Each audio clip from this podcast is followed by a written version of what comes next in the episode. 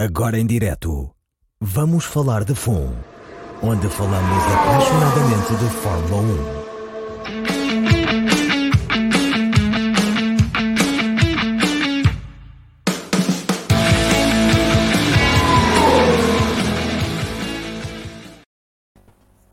Olá, bem-vindos e bem-vindas a mais um Vamos Falar de Fumo, uh, hoje com um elenco mais reduzido que nas últimas semanas, portanto espero que isto não dure três horas e meia como a semana passada, uh, que é para não abusar do vosso tempo, e para variar tenho aqui um painel bastante rico e completo para fazermos a análise aos temas da atualidade da Fórmula um. Tenho o Rui Wazard e o Ricardo Freus, que acabaram de ser marshals numa corrida de clássicos no Estoril. Tenho o nosso espião de Brackley, o João Neto, e o Marcelo Magano, que regressa depois de já ter participado também aqui comigo na semana passada no podcast. Começar por agradecer aos nossos e aos nossos patronos pelo apoio que nos dão e que é indispensável para a realização deste podcast. E também agradecer mais uma vez o termos chegado aos vinte mil downloads do podcast ao fim de dezasseis meses, o que ainda hoje é um feito que não consigo acreditar. Vamos então entrar nos temas do dia de hoje. Foi anunciada, entre o último episódio e este do podcast, o calendário, ou a proposta oficial de calendário que foi aprovada pelo Conselho Mundial da F I A para dois mil e vinte e dois. Aqui o Gonçalo Figueiras. Olá, boa tarde a todos. Um abraço para o Gonçalo que nos está a ver via YouTube. Um, dizia eu então que foi aprovado no Conselho Mundial da F I A o calendário de Fórmula um para dois mil e vinte e dois. Eu vou pôr aqui no ecrã, uh, deem-me só um segundo, que vocês já sabem como é que eu sou com estas coisas. Ora, vamos lá então. Aqui está, vinte e três grandes prémios, a começar em meados de março, mais concretamente no dia dezoito de março de dois mil e vinte e dois, arranca a primeira sessão de treinos livres do Campeonato do Mundo de Fórmula um dois mil e vinte e dois no Bahrein, e acaba no dia vinte de novembro com o Grande Prémio de Abu Dhabi, como já é tradição e costume, e também é para isso que Abu Dhabi paga uh, um extra para estar no calendário do, mundo, do Campeonato do Mundo de Fórmula um. Uh, já vamos à análise mais em concreto do, do que está neste calendário, mas começar por dizer que aquilo que já tínhamos aqui falado, de facto se confirma que em oito meses... vinte e três grandes prémios, vai ser uma loucura e uma estafa para as equipas, para os pilotos, mas também para quem está em casa a ver, porque de facto são grandes prémios a mais para um, um ano um ano reduzido a oito meses neste caso, e com uma pausa de verão pelo meio, que são duas ou três semanas, salvo erro, João, podes-me corrigir se estiver enganado. O que significa que em alguns momentos, em cinco semanas, vamos ter quatro grandes, quatro grandes prémios. Uh, portanto, além das triple headers e dos back-to-back, ainda vamos ter este fenómeno que é quatro ou cinco grandes prémios condensados entre cinco e seis semanas. Uh, o que, de facto, ainda agrava mais a situação. E depois temos aqui as questões logísticas uh, que são pertinentes, mas têm explicação, e já podemos falar disso também um bocadinho, como a ida a Miami, depois de Imola, para regressar à Catalunha, ir ao Mónaco, ao Azerbaijão, ao Canadá, para regressar depois ao Reino Unido. Uh, isto costuma ser um, um comentário recorrente, uh, de que não se percebe muito bem porque é que fazem estas viagens para lá e para cá, mas isto também tem a sua razão de ser, porque os próprios promotores também exigem que os grandes prémios ocorram em certos e determinados períodos do ano, o que depois complica as contas a quem está a planear a temporada, porque se vê obrigado, por exemplo, o Canadá, o caso mais gritante disso, tem que ser em junho, de preferência na primeira metade de junho, porque, sobretudo por questões climatéricas, eles não querem ter o Grande Prémio mais tarde, nem mais cedo. Uh, e isso depois obriga então a esta viagem esquisita ao meio de, de junho uh, à América do Norte, quando as corridas já estavam planeadas na Europa. E o Luís Rodrigues diz que vinte e três corridas é demasiado. João Neto, é demasiado vinte e três grandes prémios? Tu que estás a trabalhar numa equipa de Fórmula um, se bem que agora estás mais virado para os barcos, Uh, mas como é que é gerir isso dentro de uma, uma fábrica de Fórmula um? Uh, porque não é só quem vai a, aos circuitos, não é? É Sim. também quem está nas fábricas, que vocês basicamente nem fins de semana tiram às vezes. Há, sempre, há, há pessoas que têm que fazer o, o apoio durante o fim de semana, sim.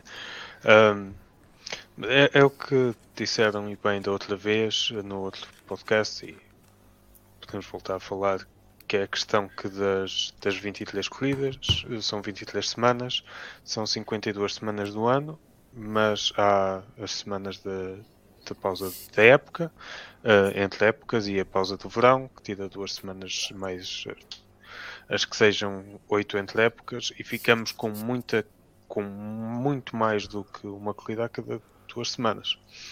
Uh, isto tudo é, este circo é todo montado, muita gente a trabalhar nisto, não é? Uh, e, e acho que hoje em dia temos mais noção, os fãs têm mais noção do que é preciso para mexer a quantidade de material, pessoas uh, de um sítio para o outro, especialmente quando se dão estes casos de ter que atravessar uh, o oceano para o outro lado e depois voltar na semana a seguir. Uh, responder à questão vinte e três é muito, uh, porque o tempo, o número de fins de semana é limitado por ano. Se houvesse mais, não há mais para onde as espalhar, o problema é esse. Se, fosse, se houvesse maneira de esses passar mais, ou eliminando a pausa de verão, ou fazendo entre épocas, ou aumentando mais, an- mais semanas no ano, são as únicas soluções que eu vejo de este número de corridas ser sustentável para quem está. Uh, se mantivermos uh, todas a, o, o mesmo pessoal a ir a todas as corridas, depois a Há a solução de haver rotatividade pessoal, mas... Como o teu chefe propôs, Sim, uh... depois de ouvir o Vamos Falar de Fumo. Exatamente, ele tirou a ideia daqui. Não, fui eu que ouvi, fui lá. Acho que... lá fizeste bem. Uh... Depois mandou os dez por cento da promoção. Exato. Um, mas depois é o que é que esse pessoal está... Não é? O pessoal é contratado para estar na... É, é mecânico, se não... que se- seguem o carro, o carro está na fábrica, eles estão na fábrica, o carro vai para o circuito, eles vão para o circuito. Se o carro está no circuito, o que é que eles ficam a fazer na fábrica? Uh, paga-se só o part-time, tipo, com, com... Há, há muita gente que é contratada neste período agora, que está a começar de, de preparação para a época seguinte, para construir o carro. Há muito mais gente na fábrica nesta altura do que de abril a, a setembro. Uh, Porque são, são contratos uh, curta duração. de curta duração. Lá está, mas depois também que contratas, uma, contratas só uma semana sim, uma semana não, também não funciona. Há, há aqui um, um esforço logístico que tem que ser feito para, para, para ter as pessoas num e não no outro, ou, ou para as ter todas, lá está. Não sei qual é a solução para ter tantas corridas.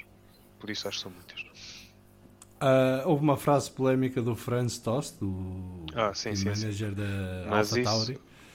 que disse que quem não estiver Olha. para fazer vinte e três grandes prémios não, não. não esteja na Fórmula um e que saia. E, e o senhor Tost, não sei se ele viaja como viajam os, os seus companheiros de equipa em económica de um lado para o outro, e se está lá das sete da manhã às dez da noite a montar de coisas, ou se como é que viaja, quais são as condições de estar dele. Sim, mas mesmo, não sei. Mesmo ponhas, e isto falo de experiência pessoal, mesmo ponhas as pessoas a viajar em classe executiva e ficar em hotéis cinco estrelas e andar de limusine de um lado para o outro, vinte e três fins de semana, porque não são fins de semana, são cada viagem certo. são quatro, cinco dias no mínimo, uh, já isso custa, não é? E é complicado. Uh, eu pessoalmente... Pelos vistos para ele não, não é? Ou ele ganha, ou ele... É assim, eu, eu percebo pessoal para compensar. Eu percebo o que ele quer dizer, uh, não quer dizer concorda cem por cento com o que ele quer dizer, uh, mas acho que ele estava aí mais pelo diapasão de é um privilégio andar aqui, isto não é para todos, e portanto quem não pode não... eu acho que ele estava a reagir já mais ao... muito sinceramente acho que ele estava a reagir já mais à, à revolta woke que vai surgir do que propriamente a mandar recados para, para quem quer que seja. Um, aqui o Luís Rodrigues diz, por este andar ainda vão fazer corridas no Natal e no Ano Novo. Eu acho que um grande prémio no Ano Novo era uma coisa gira de se fazer. Uh, assim, no dia começar um, à meia-noite? À meia-noite não digo, mas é tipo às duas da tarde dia um, que aquilo é uma seca. Não se passa o Dakar, não, dia um. O Dakar começava dia um, não era? À meia-noite? Era. Não. Agora já não. Agora começa a meados de janeiro, acho eu. Uh... Sim, mas antigamente... Antig... Um... Não, era, uma, era dia um, mas começava de manhã. Era? Era, a saída era a partir das oito da manhã, salvo erro. Uh... Só, só para terminar aqui o meu raciocínio e depois já... já diz, diz, diz. Que é... Uh... É um privilégio, mas o privilégio uh, tem... Também tem... Há outra face da moeda, não é? Uh, há muita gente que tem problemas em casa porque pouco tempo lá passam, uh, as mulheres, os filhos que não os veem, e, uh, e há o desgaste, também que falámos na semana passada, que é o desgaste mental e físico uh, que ao fim de duas, três épocas já, já cansa. Uh, e e tem, tem repercussões, e isto é... Uh, o stress contínuo tem repercussões na, na saúde uh, a longo prazo. Sim, e ainda há pouco tempo foi o Dia Mundial sobre a Saúde Mental, não é? E acho que mais que a parte física um... é... Sim. E houve toda uma celebração da saúde mental e não sei o quê, mas depois no que efetivamente conta e no que quem está no terreno Uh, passa uh, não é? A ação, e depois acho que vamos falar nisto mais à frente, mas o, o que se diz e o que se faz nem sempre bate. Bem, esse, é um dos problemas. Não é? Esse é um dos problemas. Uh, eu, eu disse aqui na outra vez quando falámos deste tema, e já vou aqui ao chat e depois já passo a palavra ao, ao, aos restantes uh, membros do, do painel hoje. Já me calmei agora. Uh, não, não, podes falar à vontade. Uh, eu acho que a solução tem que passar pela tal coletividade de pessoas que vão aos grandes prémios, uh, o máximo possível. Eu, eu sei que não é possível, e não estou a falar de pilotos, mas eu sei que é, não é possível para certos elementos da equipa falharem grandes prémios. Uh, têm que lá estar sempre. Uh, e esses têm que ser acautelados de uma maneira diferente, mas eu acho que tem que haver uma rotatividade pessoal o máximo possível uh, nos grandes prémios. E tem que haver equipas de trabalho dentro de, das equipas. Ora, obviamente isto vai impactar o orçamento das equipas e a gestão desse orçamento por parte das equipas, porque uh, significa também, se calhar, mais custos com pessoal, mais custos com deslocações e viagens. Porque, por exemplo, se tu tens duas equipas, vamos só dar este exemplo, tens duas equipas para fazer grandes prémios, em loco, no circuito. Há uma triple header. Vai a primeira equipa ao primeiro grande prémio, vai a segunda equipa ao segundo grande prémio, volta à primeira equipa ao terceiro grande prémio, mas entanto já foi a casa, teve uma semana de descanso, ou descanso, recuperação, digamos assim. Uh, pá, isso era mais fácil de gerir no contexto da Fórmula atual, e sobretudo porque as vinte e três corridas não é para parar aqui, eles querem chegar às vinte e cinco. Uh, é o que está no contrato, sim. Uh, portanto, isto não vai piorar, não vai melhorar. Uh, e é, é um desafio interessante do ponto de vista de gestão de recursos humanos uh, montar uma estratégia para se criar rotatividade, mantendo a performance e a qualidade uh, da equipa ao longo da temporada, uh, sobretudo para as equipas de todo de ponta que estão a lutar por, por vitórias nas corridas e títulos mundiais. Uh, agora, uh, isto não vai ser feito do dia para a noite, ou da noite para o dia, não é? Portanto, isto vai demorar tempo a criar-se um sistema, a criar-se rotinas, e não é fácil arranjar pessoas qualificadas para ter as duas equipas para fazer isto ao mais alto nível. Claro. Uh, tem que haver aqui um, um compromisso entre qualidade e quantidade que vai afetar a performance das equipas, naturalmente, pelo menos numa primeira fase. Uh, mas aqui já estamos outra vez com, em modo fórum T S F, portanto vou já aqui ler alguns comentários. Jesus.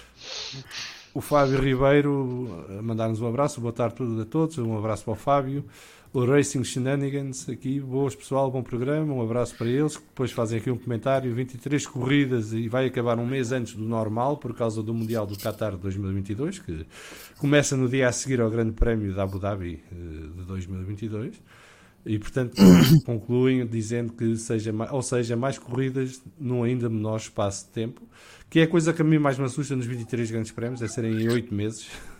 Uh, portanto, eles até começam um bocadinho mais cedo o calendário, uma semana mais cedo mais ou menos. Uh, voltamos ao, a meados de março para o arranque do, do calendário, mas depois acabam em meados de novembro, uh, em vez de irem até dezembro como está a ser agora, portanto ainda complica mais a coisa. A Clara manda aqui também cumprimentos a todos, boa tarde a todos, um beijinho para a Clara, uh, e o podcast da Clara, o Coast to Coast, acaba de celebrar o seu aniversário também, e quem ainda não segue que vá, que vá seguir o Coast to Coast, um podcast dedicado ao mundo da N B A, portanto quem for apaixonado por basquetebol americano tem aqui um bom podcast para seguir e para estar a par de, de tudo o que acontece na N B A. Aqui o Fábio Ribeiro diz que a malta das equipas tem de pedir um aumento e a coisa acaba por se resolver, portanto é criar um sindicato aí dos trabalhadores de, de Fórmula um. Uh, o Gonçalo Figueiras diz que vinte e três corridas e infelizmente não consta o Grande Prémio de Portugal, falta-nos uma figura como foi o Alfredo César Torres, que tinha influência na Federação Automóvel. Acho que não é só isso que falta, falta também dinheiro, uh, mas já lá vamos. E Lucas Tavares diz que acha que começar em final de março é muito tarde. Ele não começa em final de março, começa no dia dezoito de março, portanto não é tão tarde como foi este ano, por exemplo, que começou no último fim de semana de março. E tradicionalmente o, grande, o Campeonato do Mundo de Fórmula um, corrijam-me se estiverem enganado, começava uh, por esta altura, segunda, segunda, terceira semana de março, sempre começou mais ou menos por aqui. Uh, a diferença é que antigamente o campeonato acabava em finais de outubro, ou mais tardar, primeiro fim de semana de novembro. E agora este, por exemplo, vai acabar em meados de dezembro quase. Portanto, o Grande Prémio da Abu Dhabi este ano é treze de dezembro, catorze de dezembro, e já não me lembro agora a data. Rui, tu, falando agora do outro lado da questão, que é a parte logística e de organizar isto tudo no, nos circuitos, isto vão ser precisos muitos marshals e, e muito pessoal de apoio nos circuitos e estar tudo mobilizado. Uh, isso também é um desafio muito interessante por parte de quem organiza um campeonato do mundo com vinte e três corridas em oito meses.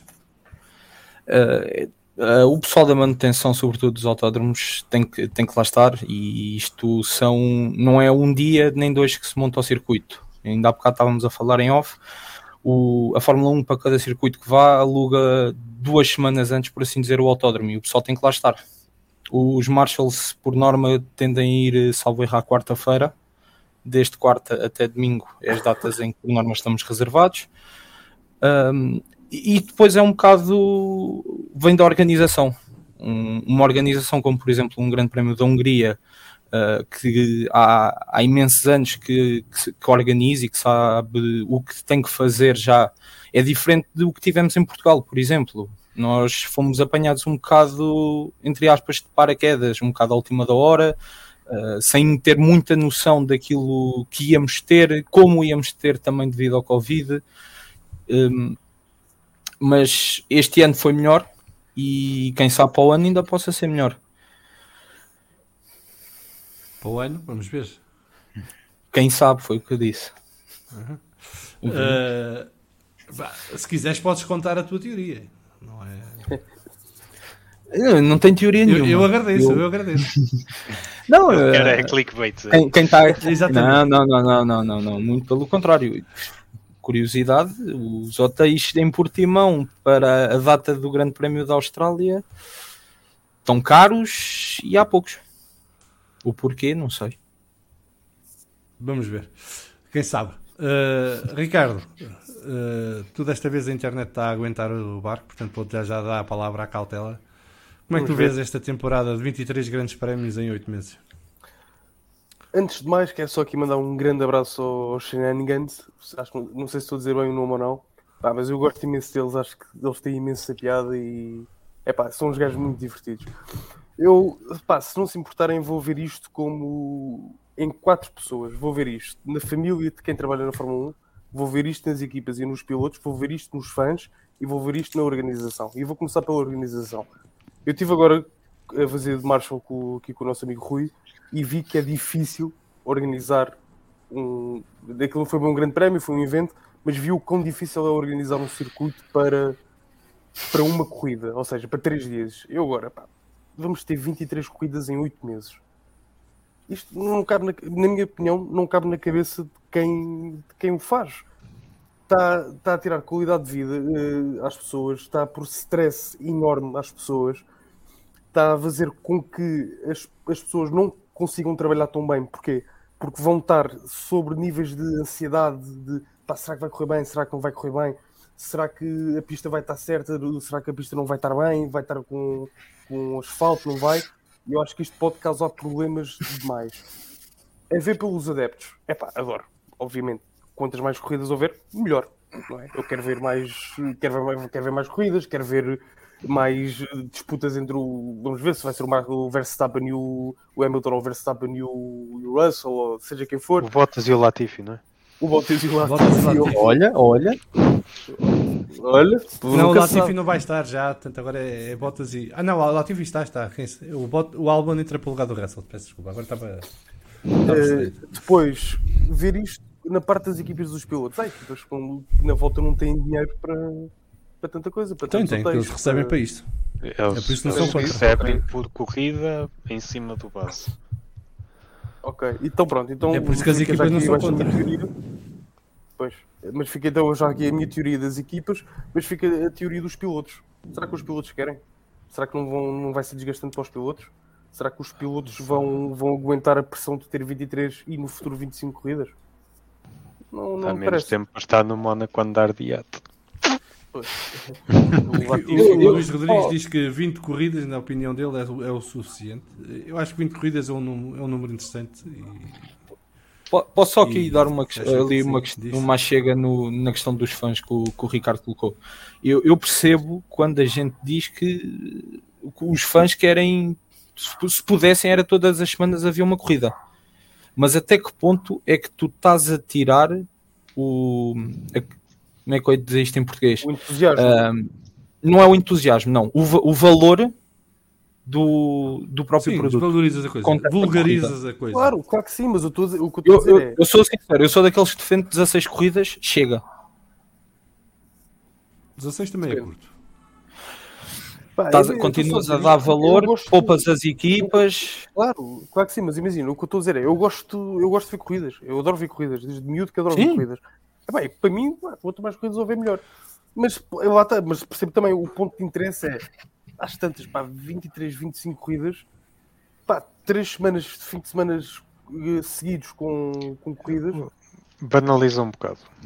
Banaliza um bocado e não é só isso. Depois, uh, há fim de, eu, eu admito, eu deixo de fazer coisas para, para ver corridas de Fórmula um, pá, agora está três semanas a deixar de fazer coisas para ver corridas de Fórmula um, é um bocado chato. Mas gosto, mas faço por gosto.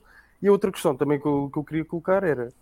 As famílias, como o João Neto falou, as famílias do, do, das pessoas que trabalham na, na Fórmula um são fortemente uh, levam fortemente com a, com a pancada, pá, porque não vão ver o, o marido, a mulher, o, os filhos não vão ver os pais, os pais não vão ver os filhos durante oito meses praticamente. E isso acho que é um bocado desumano. O, mas o Eraser is one, não é? Portanto, o que é que se há, que é que se há de fazer? Magano, eu...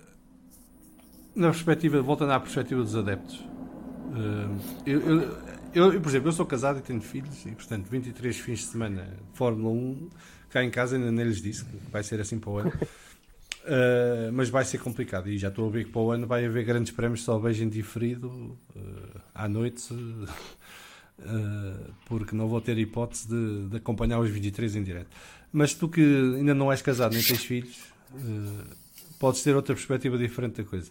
vinte e três grandes prémios, o que é que te parece que enquanto adepto de teres vinte e três corridas, vinte e três domingos ocupados, mais sábados se seguires a qualificação, sextas-feiras se fores maluco e seguires os treinos livres também, uh, o que é que tu achas disto?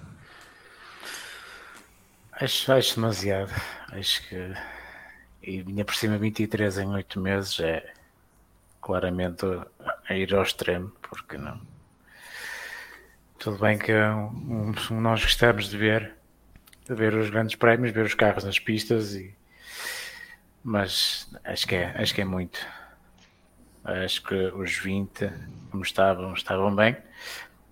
Um, vinte e três para mim é muito. É, são literalmente metade do ano, com fins de semana ocupados, quem, quem ver, quem for ver, os, acompanhar e tudo. E depois são mais duas semanas de pré-época, portanto não esqueças. Exatamente.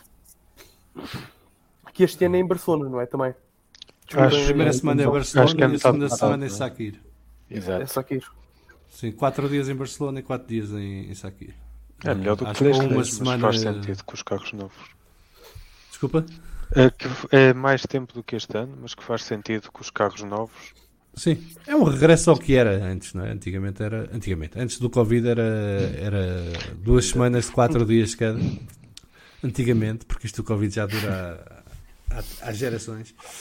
Um... Diga-me só, desculpem lá, a Sport T V costumava passar os, os treinos ou não? Já não me lembro. Os treinos não, de ninguém passava os treinos. Depois a Sky Sports F um começou com essa brincadeira, fez um teste um ano, depois no ano a seguir voltou a não fazer e a malta reclamou toda, depois voltaram a fazer, depois desde que há F um T V, a F um T V cooptou essa cobertura da Sky Sports F um, uh, e também transmite a quem subscreve a F um T V. A Eleven não teve direitos dos, dos treinos pré-época e duvido que a Sport T V o bata. Não, mas também, porque... no ano passado teve, porque acho que até a bandeira amarela teve que contar. Não, não, não. não. não. Eram os fizeram, passado, foram, eles fizeram foi os especiais diários durante ah, os treinos okay. de pré-temporada, em que à noite analisavam o dia de treinos, mas viram na F um T V como nós. Ok, como nós, não, foi, foi, foi exclusivo F um T V. Este, Peço este desculpa ano. Então a minha teimosia. Um, e duvido que a Sport T V vá ter direitos para a pré-temporada, porque a F um duvido T V aproveita para vender subscrições. Diz? Duvido até que quisessem passar. Isso é outra conversa, estamos a falar de direitos. Se o Passos de Ferreira jogar contra o Aroca, esqueçam isso. Uh, São muitas horas de televisão com... São, são oito horas por dia, não é? São vinte e quatro horas por semana. São quatro mais quatro, exato, sim.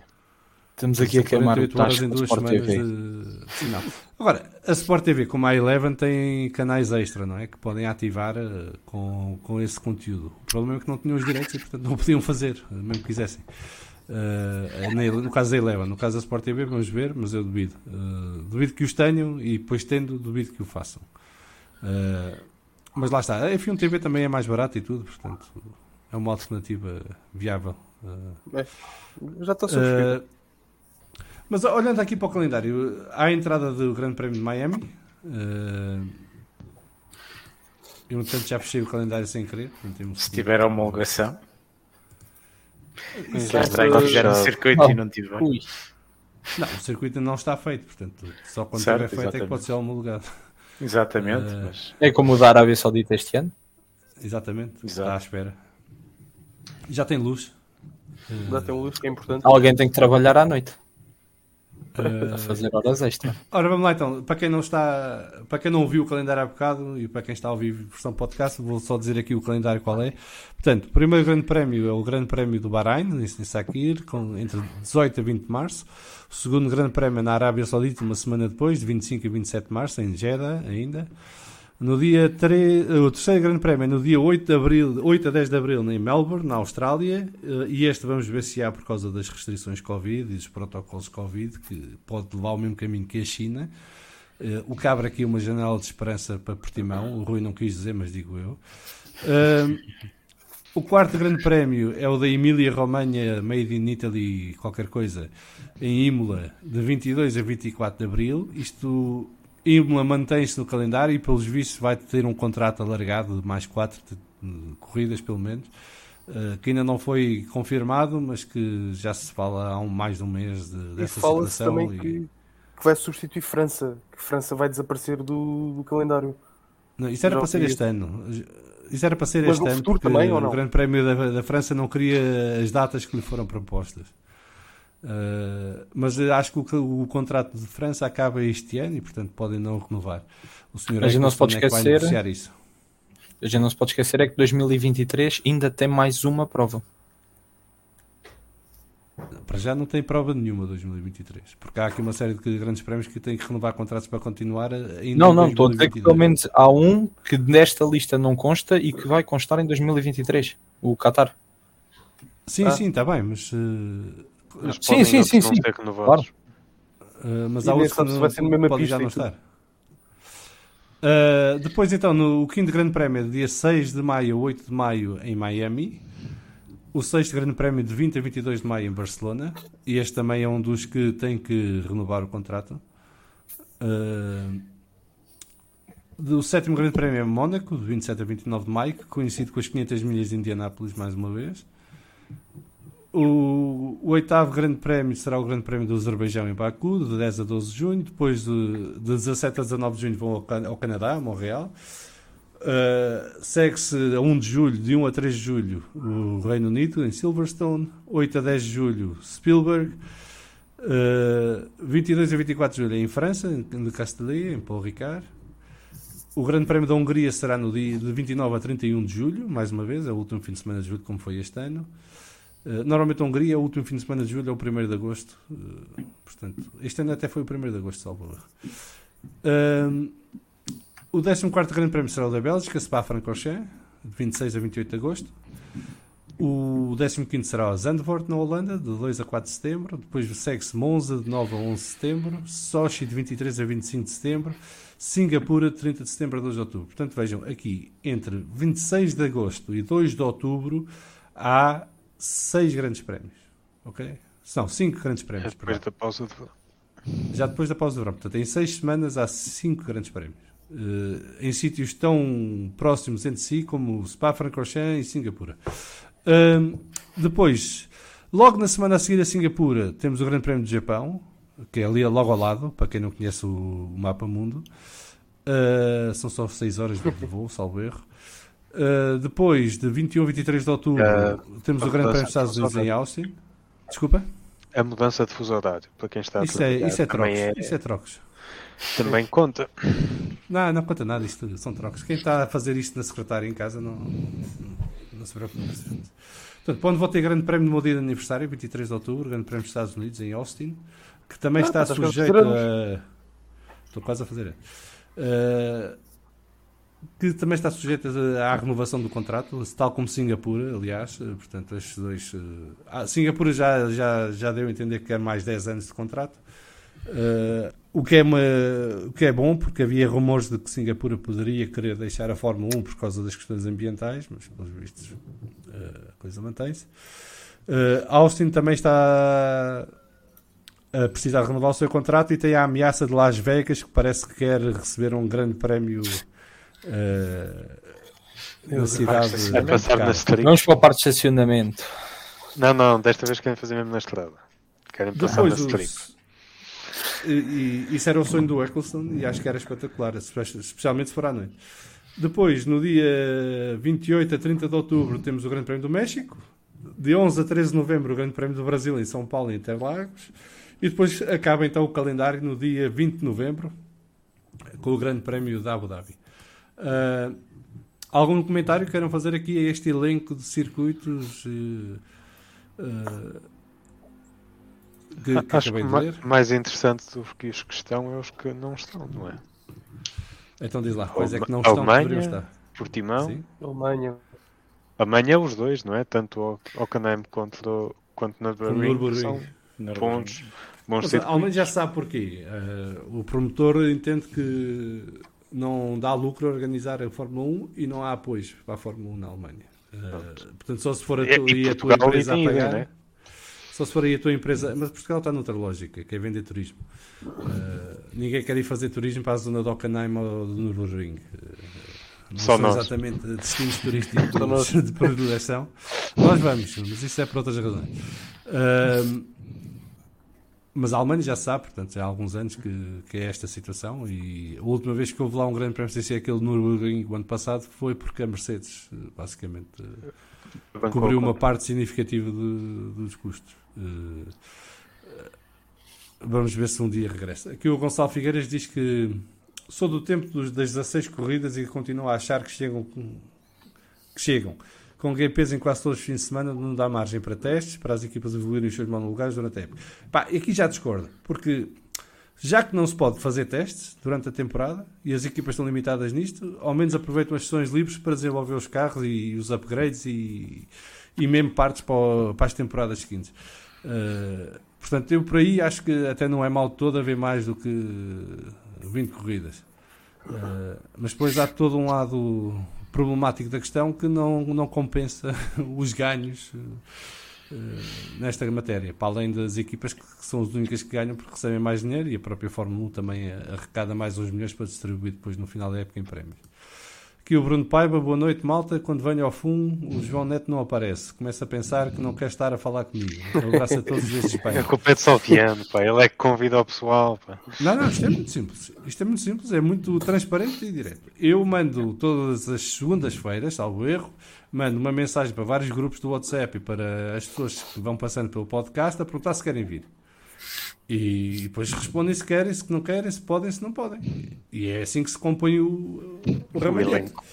Portanto, isto aqui é pontaria, uma questão de pontaria, Bruno. Portanto, tens que começar a dizer sim quando o João Neto vem. Eu também não digo a ninguém quem é que vem antes de me responderem. Portanto, olha, Bruno, sou transparente eu hoje pela e, prima... e leal. Diz, diz. Bruno, eu hoje pela primeira vez estou no, no podcast sem o Vasco. Pá, estou, estou aqui a sentir a falta do Vasco. Pois, o Vasco está, está tem a fazer profissionais a que, que o impedem de estar aqui hoje, mas ele regressará para a semana. O Vasco, essa, acho que é a segunda vez que não faz o podcast da quarta-feira. Aqui o Luís Rodrigues a dizer que a Fórmula um já teve um G P em Las Vegas, aquilo foi um desastre. Foi, era num parque de estacionamento, mas o, eu gostei muito porque o Piquet até ganhou lá um campeonato novo. Portanto, Las Vegas forever. E esse aqui foi festejar, porque o que acontece em Vegas fica em Las Vegas. E não sei se vocês viram o vídeo, mas ele sai do carro completamente destruído. Ele quase não andava, porque aquilo era um estava um calor, calor infernal. É que é outra coisa, fizeram um grande prémio. É? É, na altura, num parque de estacionamento de asfalto, a meio da tarde, portanto, no pico do calor. Aquilo devia ser uma coisa brutal mesmo. Uh, mas pronto, ele ganhou o campeonato na mesma, aguentou-se. Uh, é por isso que é se fosse o Kimi, ia andar sem, sem bebida.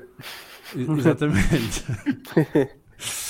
Uh, eu, mas eu acho eu, que em Las Vegas o Kimi ver... parava o carro, ia ali ao casino, ao bar e abastia. Uh... Eu acabei de ver, não querendo entrar já em detalhes sobre o, o G P deste fim de semana, acabei de ver a temperatura que vai estar. No, a meio da corrida vão estar trinta e dois graus de temperatura ambiente. Aonde? Em Austin. É uma boa temperatura para a Fórmula um. Bom. Eu acho que a Fórmula um é com calor, não é com o calor a Las Vegas, que é quarenta graus ou para cima. Uh, mas à volta é dos trinta, bom. trinta e dois graus, acho que é uma boa temperatura. Até, por, até para o não, acho que é a temperatura mais elevada até agora, ou não? No Grande Prémio. Opá, não, Hungria, não, vai a Dallas. Vai ver o Grande Prémio de Dallas. Há uns... Não, estou a dizer desta temporada. Não, mas desta esse, temporada. Esse, esse derreteu pneus. Esse derreteu pneus. Assim. Não, uh, o da Hungria... Eu acho que estava mais trinta graus. É, estava isto, muito isto, calor. Isto para o fã que vai lá só ver a Fórmula um, trinta graus ali, uma hora e meia, muito bom. Epá, é por isso que eu vou para não, não é que é o teu caso, atenção. Por isso é que o Salviano vai ali para as boxes, onde há ar-condicionado. Ah, pois. Não, não, não. Isso, isso, isso não conta. Uh, não, eu fiquei na Super Gold, que é a bancada principal do circuito. Tinha pala. E a razão pela qual eu escolhi foi porque tinha pala. Uh, primeiro porque apanhei uma promoção por metade do preço, conseguia comprar o bilhete, e depois porque tinha pala e não era para, para o sol, era para a chuva, e depois houve um temporal antes da corrida começar e fiquei muito grato por ter feito, tomado essa decisão, uh, pá, porque já sei o que é que a casa gasta aqui em Budapeste. Bem, uh, concluímos aqui então uh, o tema do calendário das, vinte e duas, das vinte e três corridas do próximo ano, em dois mil e vinte e dois. Uh, será algo que vamos falar mais vezes daqui para a frente, porque isto ainda vai levar acertos e vai haver confirmações, e, e vamos ver se vão fazer as vinte e três corridas, porque isto também pode ser jogada uh, por obrigação contratual da própria Liberty, uh, e portanto e depois acaba por cair uma ou outra porque não se pode realizar. Portanto, vamos ver. E há aqui a tal esperança do Grande Prémio da Austrália poder sair e entrar, quem sabe, o Grande Prémio de Portugal em Portimão. Vamos ver, nunca se sabe. Vamos então aqui ao momento Flamingo do dia.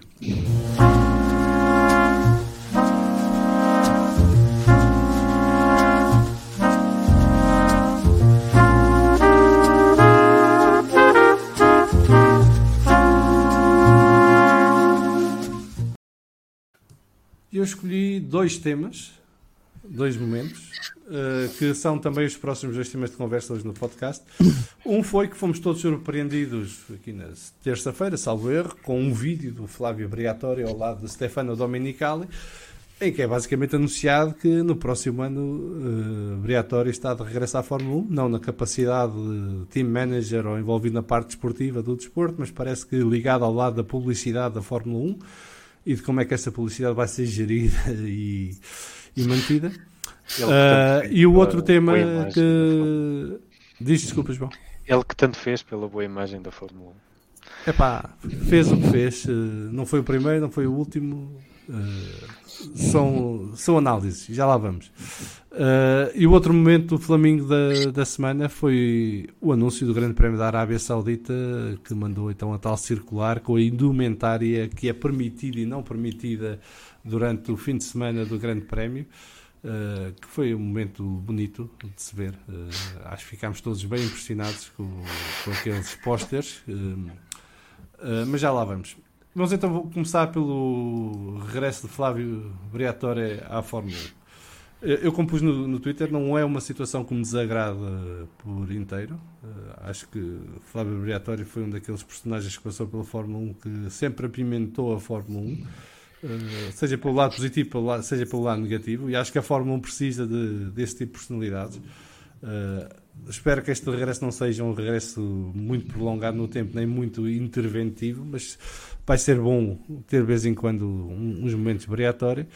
Uh, mas eu sei que é um personagem uh, polémico e controverso, não só pelo que aconteceu com o Singapore Gate, mas também com a sua passagem como team manager, tanto da Benetton como da uh, Renault. Uh, Uh, apesar do sucesso que teve, tanto com Michael Schumacher como com Fernando Alonso e dos títulos mundiais que conseguiu, uh, quatro no total, de construtores e de pilotos, uh, mas pronto, acho que é um, um personagem que pelo que fez no mundo da Fórmula um merece que falemos aqui um bocadinho. E o Racing Shenanigans, que é totalmente contrário ao regresso de Flávio Briatore à Fórmula um, aqui a dizer que somos amigos na mesma, apesar do Briatore. Uh, fica a aguardar os vossos comentários sobre esta discussão. Mas começava aqui pelo Rui Wazard, que, que como é que tu vês aqui o regresso de Briatore ao mundo da Fórmula um? Ele sempre esteve ligado através de Fernando Alonso, já agora. Uh, ele é um dos, um, dos uh, managers, managers do, do Alonso, com o Luís Garcia Abad. Uh, mas como é que tu vês então esse regresso do italiano à, ao mundo da Fórmula um? Isto é o chamado pau de dois bicos, porque por um lado ter um, a Fórmula um aceitar que alguém que manchou a imagem do desporto como manchou volte, não é bonito. Por outro lado, ter é obrigatório e, e é para mim o meu team manager de eleição. E se um dia tivesse possibilidades financeiras de ter uma equipa, era o homem que eu queria lá. Agora, não podemos, temos que saber separar as águas. Ele vai ter, tal como tu disseste, um papel completamente à parte da, da questão desportiva. Concordo com o João quando também diz que ele que tanta, imagem, tanta boa imagem deu à Fórmula um vai agora tratar da, da imagem da mesma. Mas tô, tô, quero ver o que, é que, o que é que ele vai trazer de novo, o, qual, quais, qual é que é o projeto que ele quer trazer juntamente com o Domenicali, e quero ver se ele pode voltar também a ter a, aqueles momentos de Flávio Briatore enquanto lá anda.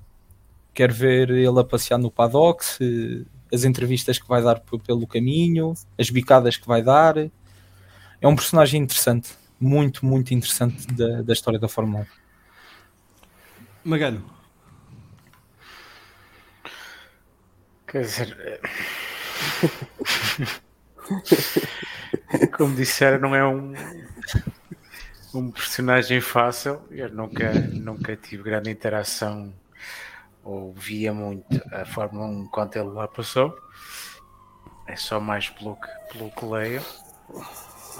Mas digo que não me surpreende até passar a entrada dele de novo na Fórmula um, apesar de, de já foi dito, do papel ser outro, tendo em conta onde uma Fórmula um em que temos grandes prémios como na Arábia Saudita.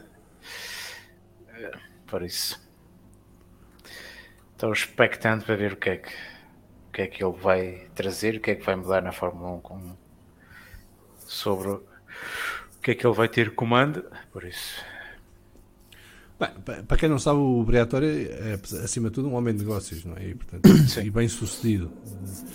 E um, um, um dos lados do mundo de negócios em que ele está envolvido é precisamente na, na zona do Golfo Pérsico, nomeadamente no Dubai, onde tem um dos restaurantes dele, o bilionário, ele tem dois ou três, um é no Mónaco, outro é no Dubai, e acho que tem outro, mais algum lado, uh, e onde ele faz muitos negócios. E portanto, eu presumo que esta, este novo papel que ele vai ter na Fórmula um esteja a ser financiado por investidores dessa região do, do planeta. Uh, mas é só uma teoria, não li nada sobre o assunto, estou só a dar os meus cinco centavos. João Neto, tu que vês com tanta, tanto entusiasmo, regresso para o Briatore, conta-nos lá o que é que passa pela cabeça. Não, acho que está tá mais ou menos tudo dito. São, são estas personagens mais coloridas que, que se mostram mais ao público, que, usam a, que, que sabem usar os mídia e que expressam as suas opiniões, não é? Que dão, que dão o encanto que dão ao, ao circo que é a Fórmula um. Uh, depois não nos podemos é vir queixar quando os drivers dos survivors desta vida pegam e, e correm com as histórias. Porque estas pessoas estão lá para, para fazer negócio, não é? Para, para porem a sua marca também. Mas, mas isso são todos. Ah, sim, ok. Não é o Briatore exclusivo, são todos. Exclusivo. Não, são, são todos. Ele é um dos é um expoentes máximos deste, deste arquétipo de líder de equipa, ou de manager de equipa. Que o, o Bruno Paiva diz que acha que vai ser importante se ele tiver algum papel de pressão ao Massi, e acho que poderá ser divertido até. Eu acho que ele não vai falar do Massi uma única vez. Ele vai estar ligado à parte financeira da Fórmula um, ou à questão dos patrocínios e da imagem. E portanto não, não estou a ver o... Se bem que é obrigatório, pronto, volta e meia pode largar uma, especialmente se for contra o Alonso, que ele gosta muito do Alonso, uh, mas duvido. Ricardo Freus, tua opinião sobre o regresso de Briatore à Fórmula um? Eu vou aqui usar a frase que o meu querido amigo Rui usou, pá, que é um pau dois bicos. Pá, eu nunca esquecer que foi o Briatore que, que, tra- que leva o Schumacher para, para Benetton, e nunca esquecer que o Briatore faz o que faz na Renault e faz do Alonso o que o Alonso é, pá, para mim é um é o Alonso, é o, é o Deus Alonso, é o Rei Alonso, é tudo, tudo o que há de cognomes que se pode usar com o Alonso, é o Alonso. Epá. E a pergunta que eu faço é, qual é que é a coisa que o Briatore gosta mais, para além do desporto e do Fernando Alonso? É dinheiro. Epá, e o gajo está ali para fazer dinheiro, vai ser na parte publicitária, vamos ver o que é que faz. Já, já vi rumores, pá, naquelas páginas de, da treta do Instagram, que às vezes até acertam algumas coisas, que pode estar indiciado com a Rich Energy alguma coisa, ou não. Acho que até foram os, okay. os próprios bandeira amarela, com o Rich Energy. Os próprios bandeira é, amarela falaram sobre o Rich Energy. Olha, olha, ó, ó, Ricardo, Ricardo, desculpa, desculpa estar a meter motas ao barulho, mas eu vou dizer isto muito rápido. Uh, a Honda era a equipa, a, a equipa oficial da Honda no, no campeonato britânico de Superbikes.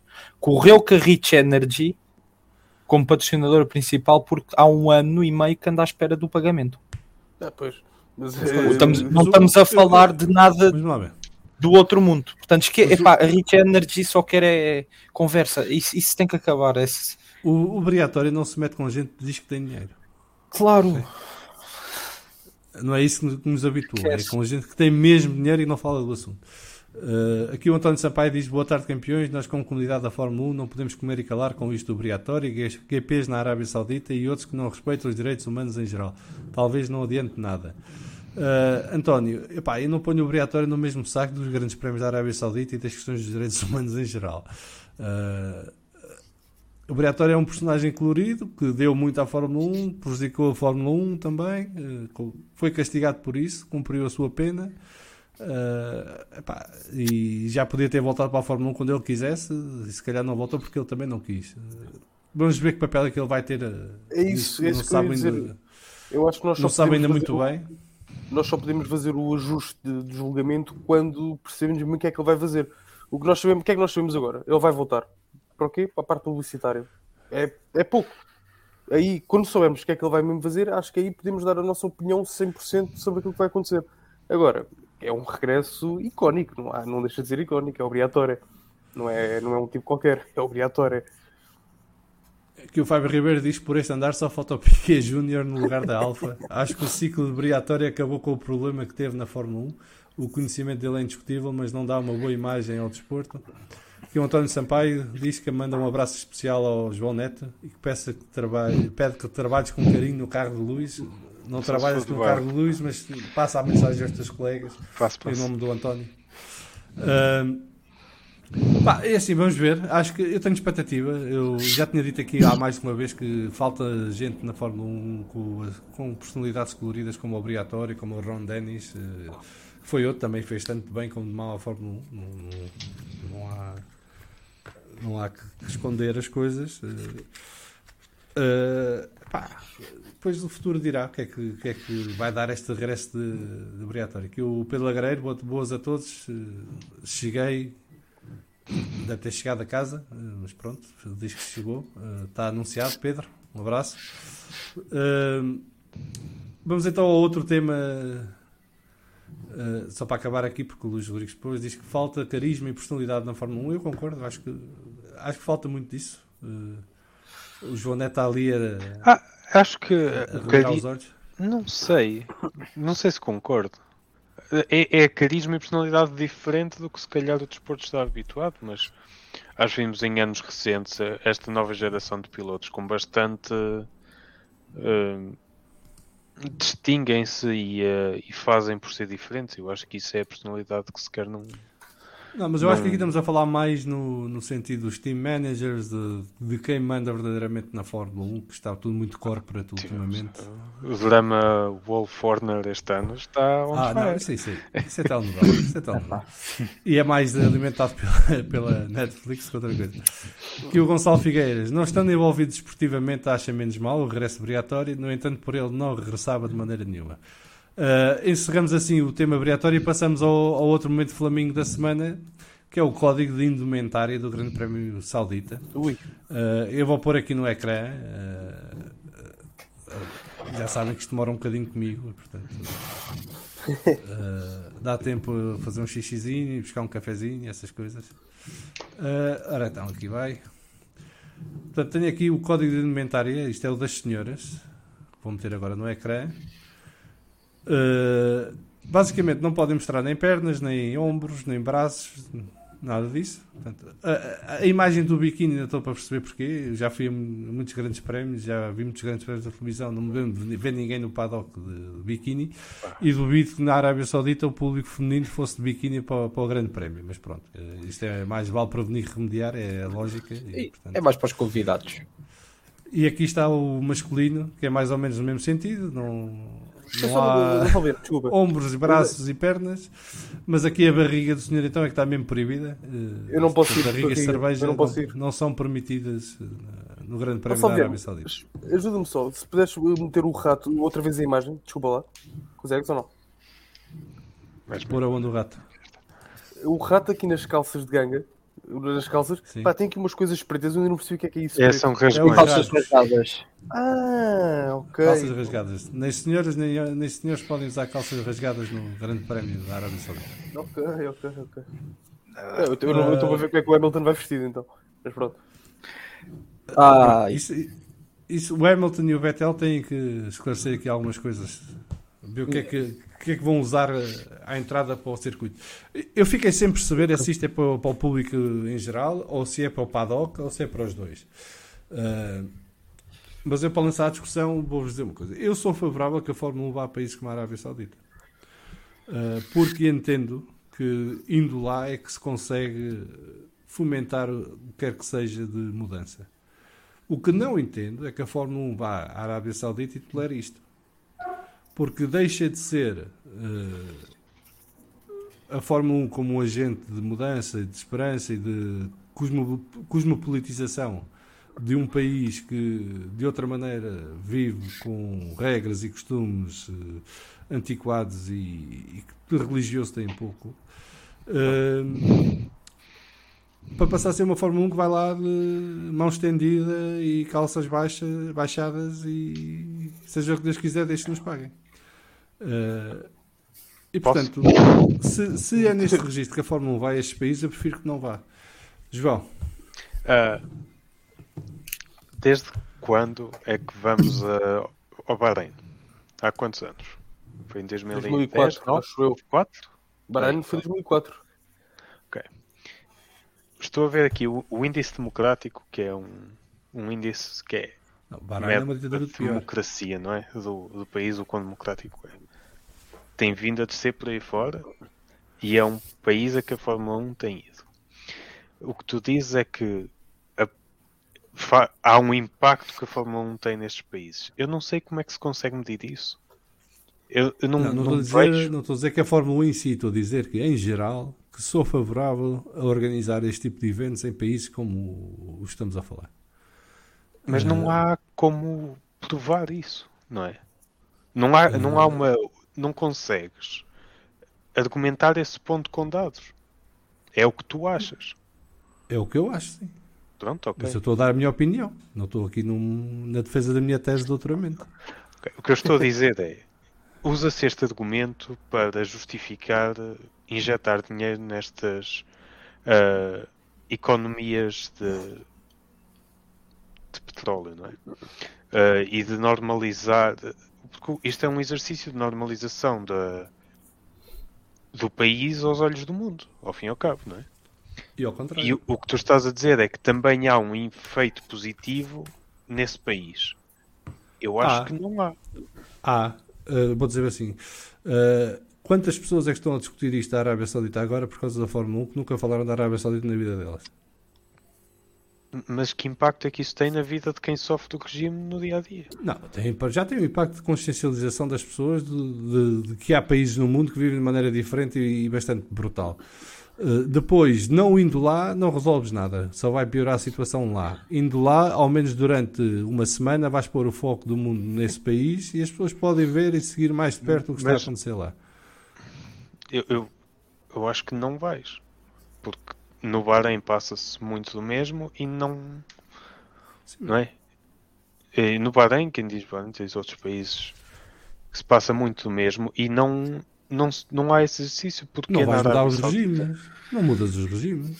Isso não muda. Então, então, se é só pela consciencialização, acho que há outras maneiras de fazer. Como, por exemplo, não indo. Não indo.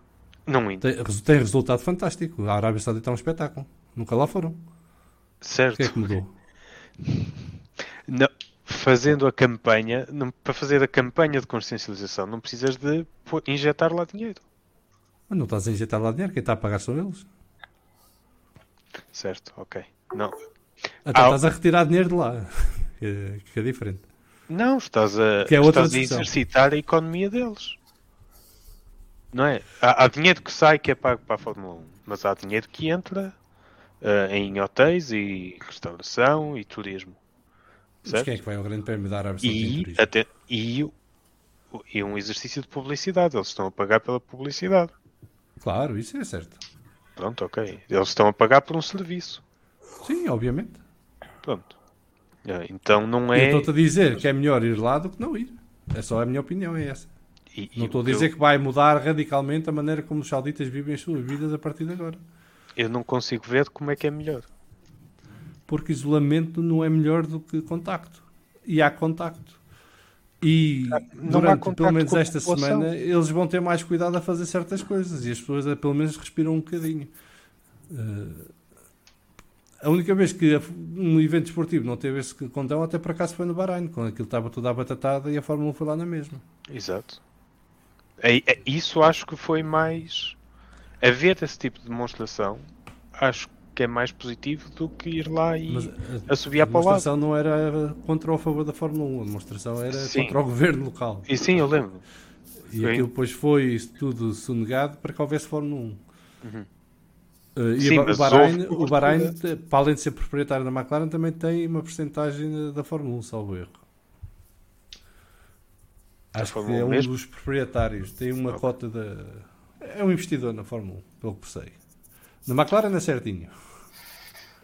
pronto, para acabar, uh, consigo, não estou a dizer que, eu consigo ver o ponto de que é positivo ir lá, mas acho que não nos moldes que se faz, nos moldes em que se está a ir neste momento. Pois, isso é que eu não compreendo. Porque uma coisa é dizerem que quem for à Arábia Saudita para o Grande Prémio, nas ruas não pode andar com estas indumentárias.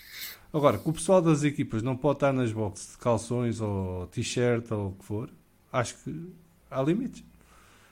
Uh, e nós não vamos lá para promover a leixaria da Arábia Saudita. Não é?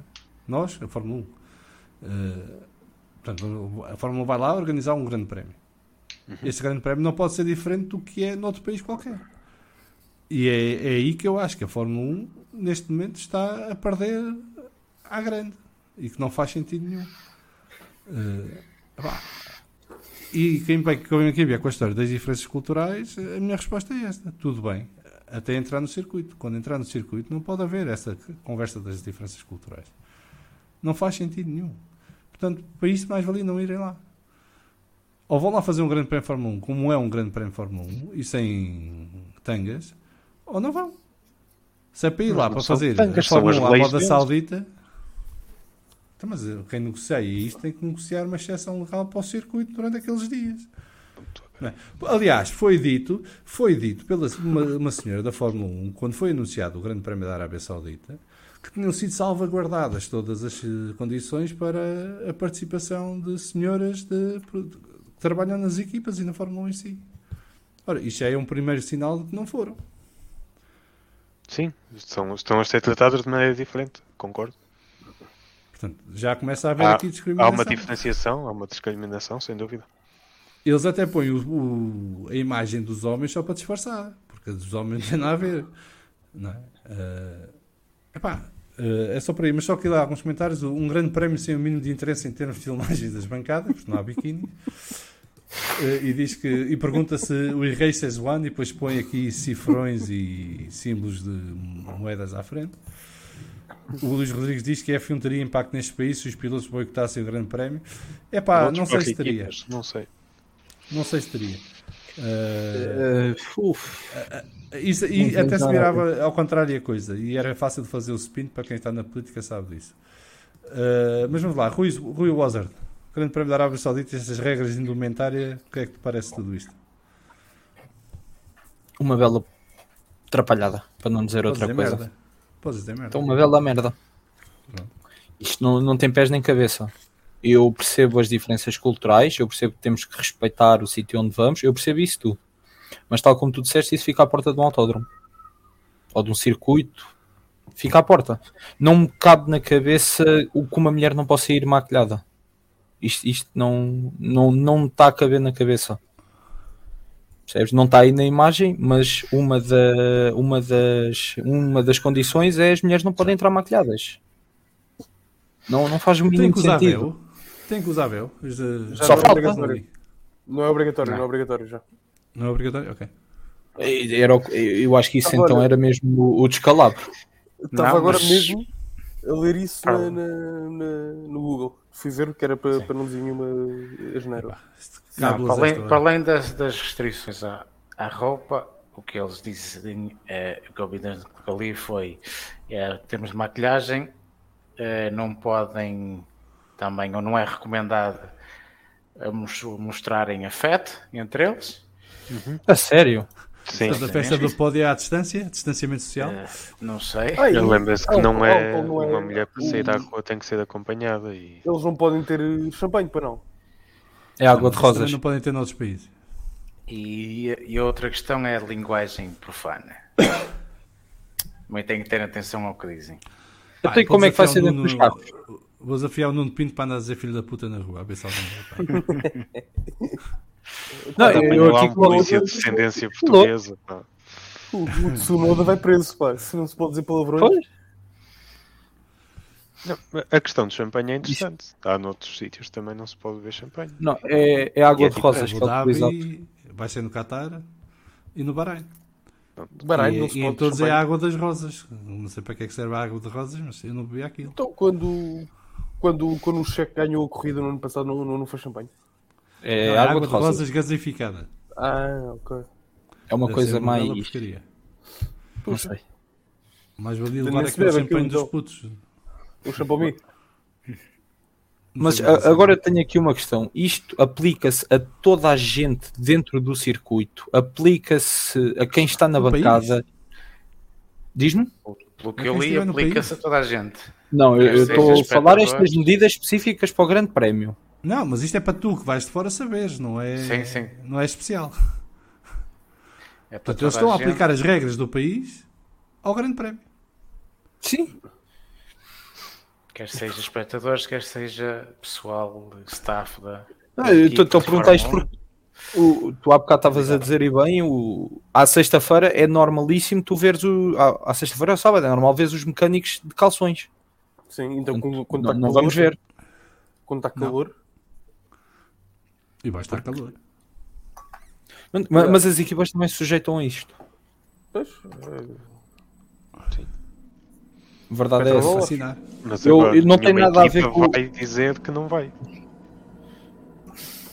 Não é? Ainda para mais, sendo um campeonato que, tá, que pode ser decidido numa, numa corrida. E vai ser. Eu, eu, eu não, não, não pegando, não querendo sair do, da questão da roupa, mas eu acho que há, há uma coisa que, que ainda hoje me impressiona mais quando falamos no Grande Prémio da Arábia Saudita. Em.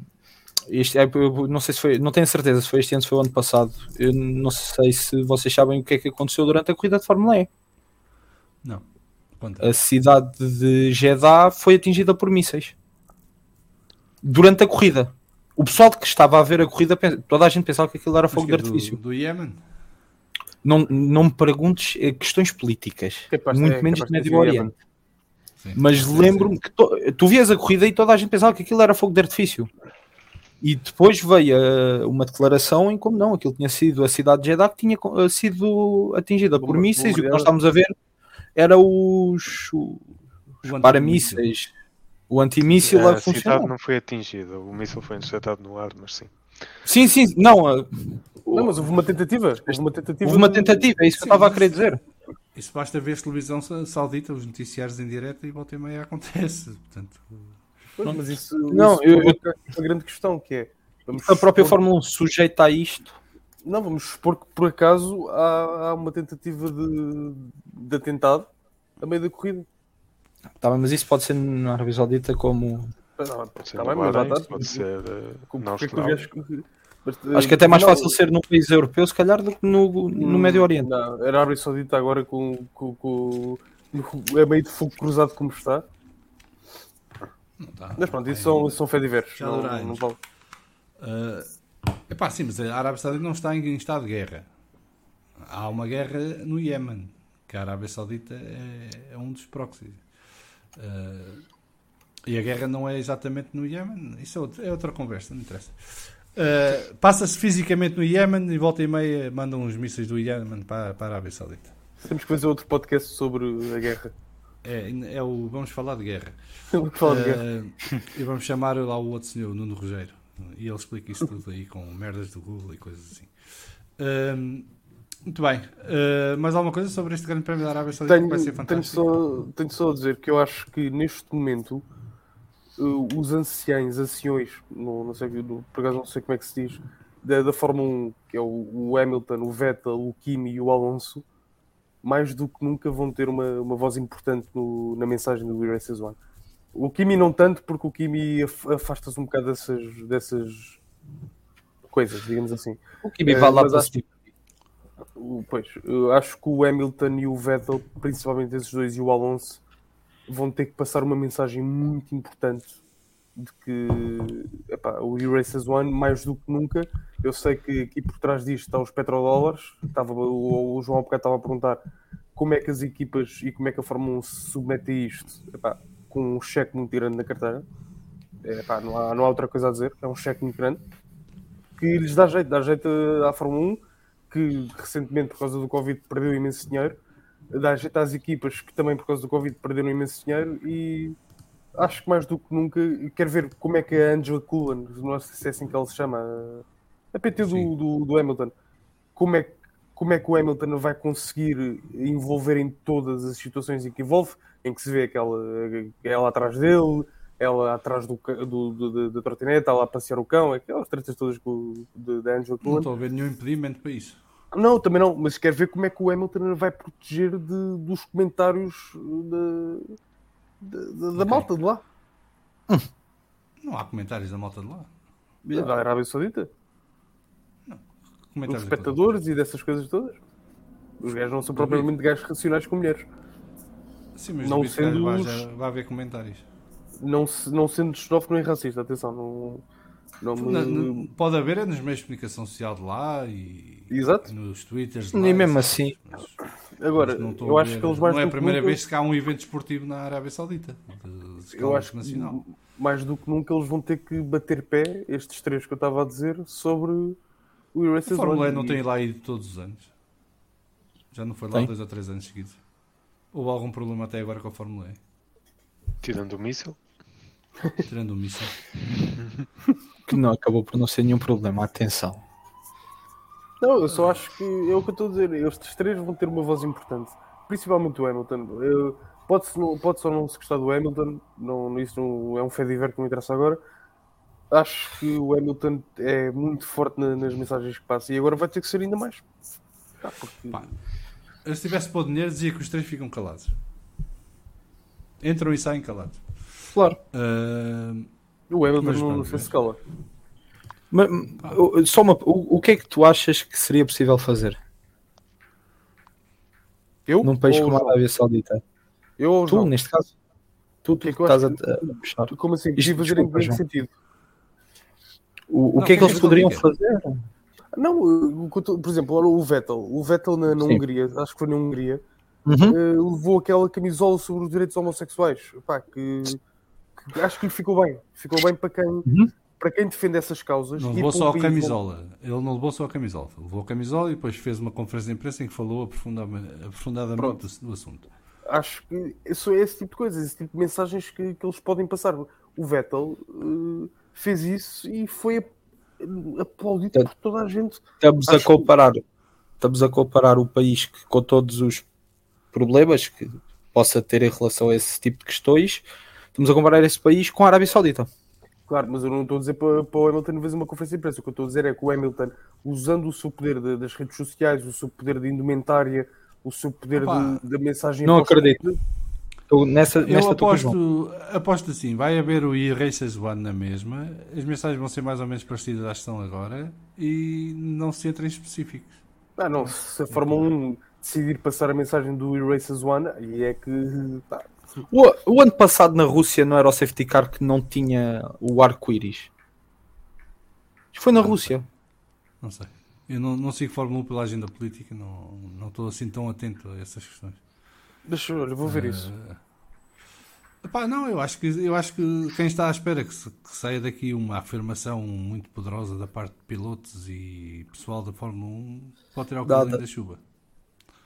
Até porque... Pá, não sei, mas estes gajos são malucos para mandar prender o gajo. Não, eu era isso que eu... E é escoltado uh, até o aeroporto e é corrida não, já grande prémio. O G P da Rússia no ano passado teve, teve safety car com, com Madeira. Foi? Foi, foi. Com quê? Com, com o arco-íris. Com Madeira, com Madeira, com o arco-íris. Uh, mas na, na Rússia a homossexualidade não é ilegal. Não. Ok. Não, não, acho que não. Portanto, não havia nenhum impedimento legal para usar o arco-íris. Uh, pá, eu, eu sou muito favorável a que não se misture política com desporto. Uh, Pode-se aproveitar a política para passar algumas mensagens. Acho que a mensagem mais poderosa é ir lá e fazer as coisas como normal. Indo lá, fazendo as coisas à maneira dos locais, não se vai lá fazer nada. Pronto. Para fazer corridas pode-se fazer em qualquer lado, não é preciso ir à Arábia Saudita. A questão é o que é que é o normal. É o normal para nós. Exatamente. Não, o normal da Fórmula um. Certo, a Fórmula um vai Fórmula a todo não. lado e faz as coisas da mesma maneira que todo não, lado. Acabamos menos de, de dizer que não. Menos água de rosas e outras menos coisas certamente que mudam. Uh, mas isso também tem a ver com questões legais, porque... Álcool, pronto, e, e lá está. É o mesmo na, ponto. Nos países árabes é proibido, como é proibido o tabaco na Europa, por exemplo. Pronto, isso é outra coisa que muda de sítio para sítio, bem visto. São as também leis do sítio. Mas pode protestar das leis porque são contra direitos humanos, sem dúvida, e deve-se fazer. Mas agora, dizer que a Fórmula um tem que ser o mesmo em todo sítio, é um desporto mundial, não vai ser igual em todo sítio. Mas percebeste o que eu quis dizer, não percebeste? Eu a, a, acho o argumento de não misturar política com desporto, acho, não, não, não acho correto. Porque normalmente só se ouve esse argumento quando a política em causa é, é fora da norma. Porque quando é a política do status quo, de continuação do mesmo, e mantém-se a política no desporto porque não incomoda ninguém. Não, mas eu só falando nos dois casos, não é, não é por aí. Por exemplo, vamos supor que o, que o Verstappen ganha a corrida. Que eu espero que ganhe. Uh, e ele dá sempre aquele beijo à Kelly Piquet no final. Ele não vai poder dar? A Kelly Piquet vai? Não sei. Duvido. Se calhar é essa a solução. Não vai. Não vai. Mas já está, agora... Também, eu... Porque se for, também tem que seguir... O protocolo. Sim, a Kelly Piquet às vezes veste-se assim de uma maneira que nós gostamos, mas que na Arábia Saudita uh... não... Pronto, falamos de outras coisas. Estamos a divagar, pronto. Uh... Respeito à filha, do... à filha uh... de Deus. Eu, eu, eu fiquei assim um bocadinho uh, preocupado, porque acho que isto é um bocado disparate. Impor estas regras no paddock. Eu percebo fora do circuito que as coisas sejam assim no país e... não era agora que iam mudar, uh, mas fiquei um bocado impressionado que se aplicasse em toda a medida, em toda a linha, uh, ao grande prémio em si. Uh, portanto, vamos ver o que é que vai dar e vamos ver se alguém faz algum comentário ou, ou se faz alguma declaração política uh, à ida, à vinda ou durante o grande prémio da Arábia Saudita. Eu, eu acho que já vimos várias vezes o Grande Prémio da Rússia e já percebemos que não há mensagens políticas neste tipo de grandes prémios. Uh, mas eu continuo a achar que o e há, há mensagens políticas. A falta de mensagem política é política. Sim, está bem, mas estou a dizer Pronto. A declaração pública. Ok, não há declaração do e-race. Okay. Não, eu acho que o e-race One vai haver, porque a Arábia Saudita vai dizer também é respeito do... aos direitos humanos. Sim. Não é? Não era, não era a China a discutir democracia, eles vão dizer que são democratas. Tem não era a, a Arábia Saudita aqui a receber uma prova da W Series? Ou vai? Não, isso, isso andava a malta a dizer que isso é que era bonito. Já que vamos à Arábia Saudita, levamos a W Series também.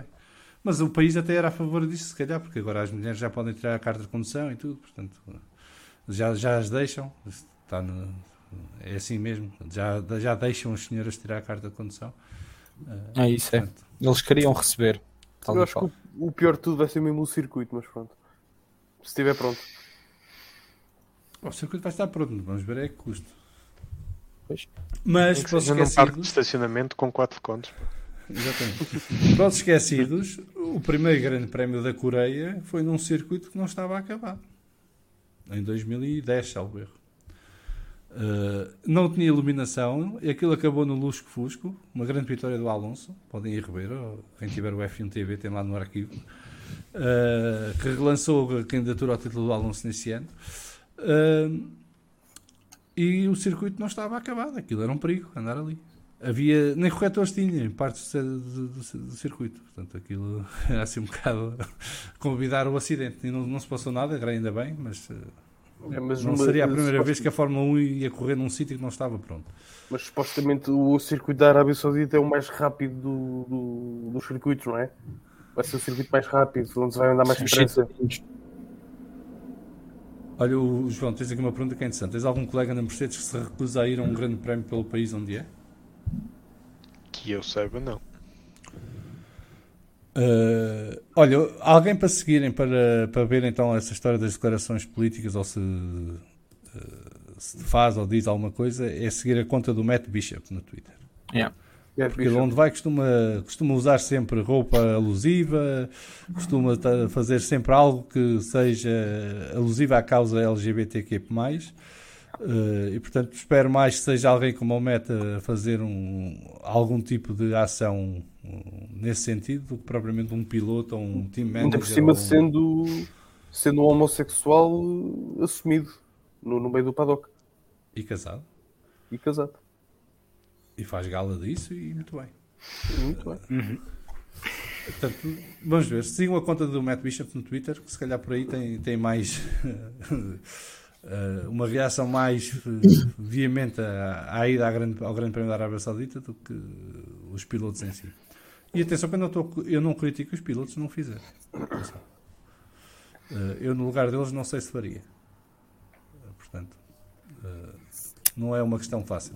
Vamos continuar, vamos ao último tema de hoje, a antevisão do Grande Prémio dos Estados Unidos, em Austin, este fim de semana. É o Grande Prémio que tem as horas mais decentes para ver Fórmula um, na minha opinião. Uh, qualificação será no sábado às onze horas da noite em Budapeste, dez da noite em Portugal. Uh, a corrida será às nove da noite de Budapeste, oito da noite de Portugal, no domingo. Uh, Já agora sete horas nos Açores. Tá bem. Isso, o Pedro, o Pedro Filipe, depois para a semana, quando vier, faz esse, esse comentário. Uh, mas um abraço para, para os Açores e para, para o Pedro Filipe, que hoje andou a visitar uh, os cachalotes uh, e as baleias e não conseguia estar aqui hoje a tempo, por isso é que não veio. Mas ah, eu estive nos Açores, por isso é que me teve a visitar, a perceber. Uh, já não estás, portanto, visitou-te na altura.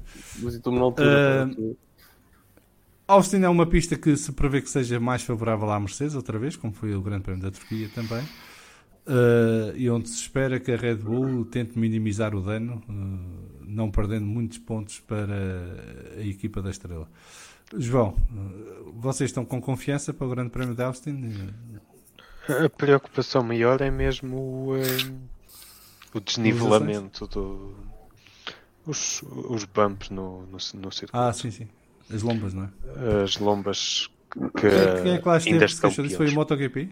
Foi o MotoGP, MotoGP queixou-se. Eu lembro que a última vez que lá estivemos, há dois anos, que os pilotos saíam do carro nas sessões de treinos livres, nas primeiras, com dores de cabeça por causa da... Os carros não são desenhados para, aquele, para aquilo. A suspensão é muito rígida para aquilo. Uh, por isso, pelo visto, este ano está pior, vai ser interessante. E como é que vocês resolvem isto? É ajustando a suspensão? É a suspensão, é a suspensão, pressão dos pneus também, mas uh, porque a maior parte da, do travel da, da suspensão é a parede do pneu que mexe mais do que a própria suspensão.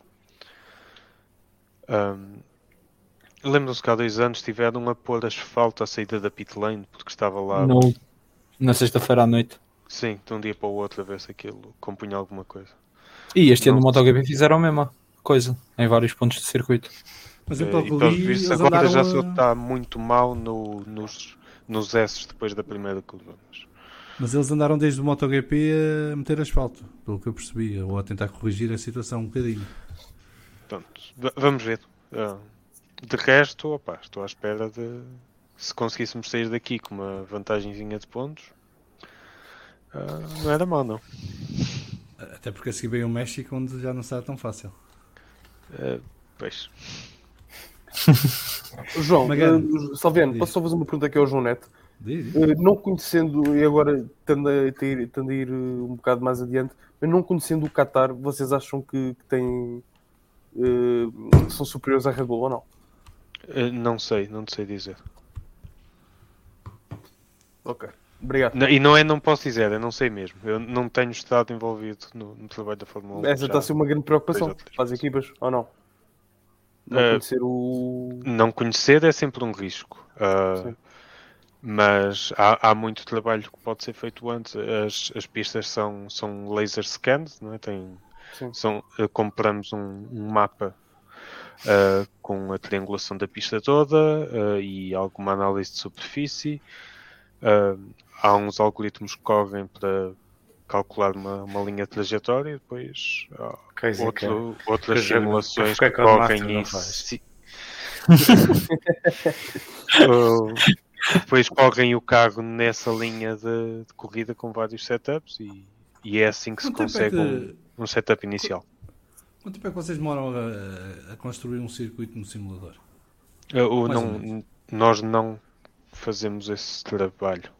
Uh, compramos basicamente uh, sim, o, o simulador é em parte construído em cima do R-Factor Uh, e, portanto, compramos as pistas à... Nem sei qual é o nome da empresa que faz o Air Factor, o simulador de, do jogo de corridas. Sim, sim.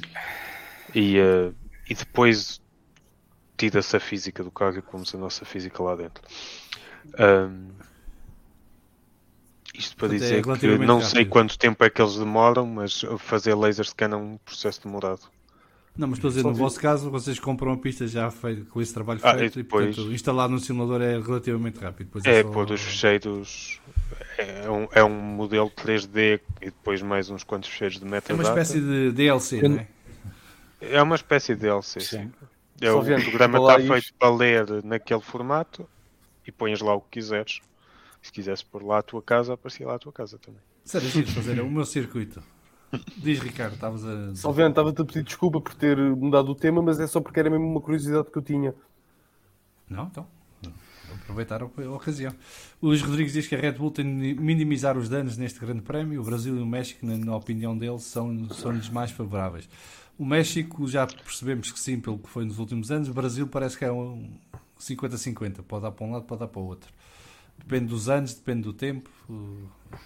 E, e depende de como é que os pilotos, em que forma é que estão os pilotos nesse, nessa altura. É uma pista bastante rápida e bastante curta, não é? Interlagos. Sim. Portanto, o, o piloto pode fazer muita diferença aí, porque quando estão a lutar por uma questão de décimos, estar mais confiante ou menos cada, confiante. Cada curva é, é importantíssima. Claro. Não há maneira de recuperar tempo perdido em Interlagos. E depois Magano, aquela reta é muito comprida e a subir. Saíres bem ou me, um bocadinho espetáculo. Menos bem daquela última curva a sério. Tem um impacto. Sim, sim, sim. Da curva Hamilton, não é? Vai ser, vai ser a curva Hamilton quando ele se retirar, porque foi lá que ganhou o campeonato do mundo dois mil e um. Já tem uma reta, não, já eu... tem uma curva. Essa, cur... Essa curva tem nome. Qual é o nome dessa? Não, não sei. É a curva do Sol. Sol, okay. Pronto, mas vai passar a ser a curva Hamilton quando ele se retirar, de certeza. Opa. Ninguém se vai esquecer disso nunca. Desse momento. É para isso curva Glock, acho que. Ou curva Glock, então. É para moralizar o, o vilão. É pá, bom, bom era curva massa. É, é para o pessoal é, se lembrar. É... Era, para ser, era para ser o circuito todo, mas olha, correu mal. Uh, Magano, Red Bull, como é que vamos ter? Vai ter que estar um fim de semana perfeito. Sim, vai. Vai precisar puxar os galões, porque historicamente é, um, a Mercedes domina, por isso eles vão ter muito trabalhinho que fazer para estar competitivos neste grande prémio. Eu acho que vai ser, vai ser, vai ser domínio da Mercedes e o Hamilton vai ficar na frente, tanto qualificação como corrida. Por isso, Red Bull vai ter muito trabalho para fazer.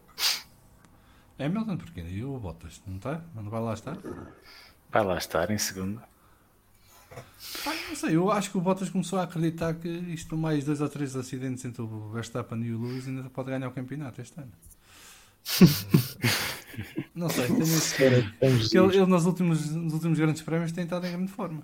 Olha o recorde. Aliás, é o que fez mais pontos. O Bottas, é. No Reagora em dois mil e sete aproveitou os erros alheios para ser campeão. Quem, quem? Desculpa. O Reagora em dois mil e sete. Ah, uma situação um bocadinho diferente. Porque nesse ano havia três candidatos ao título, de facto, durante todo o ano praticamente. Sendo que os dois da McLaren eram os mais fortes, mas depois com o que aconteceu dentro da McLaren, a coisa correu mal para o lado deles.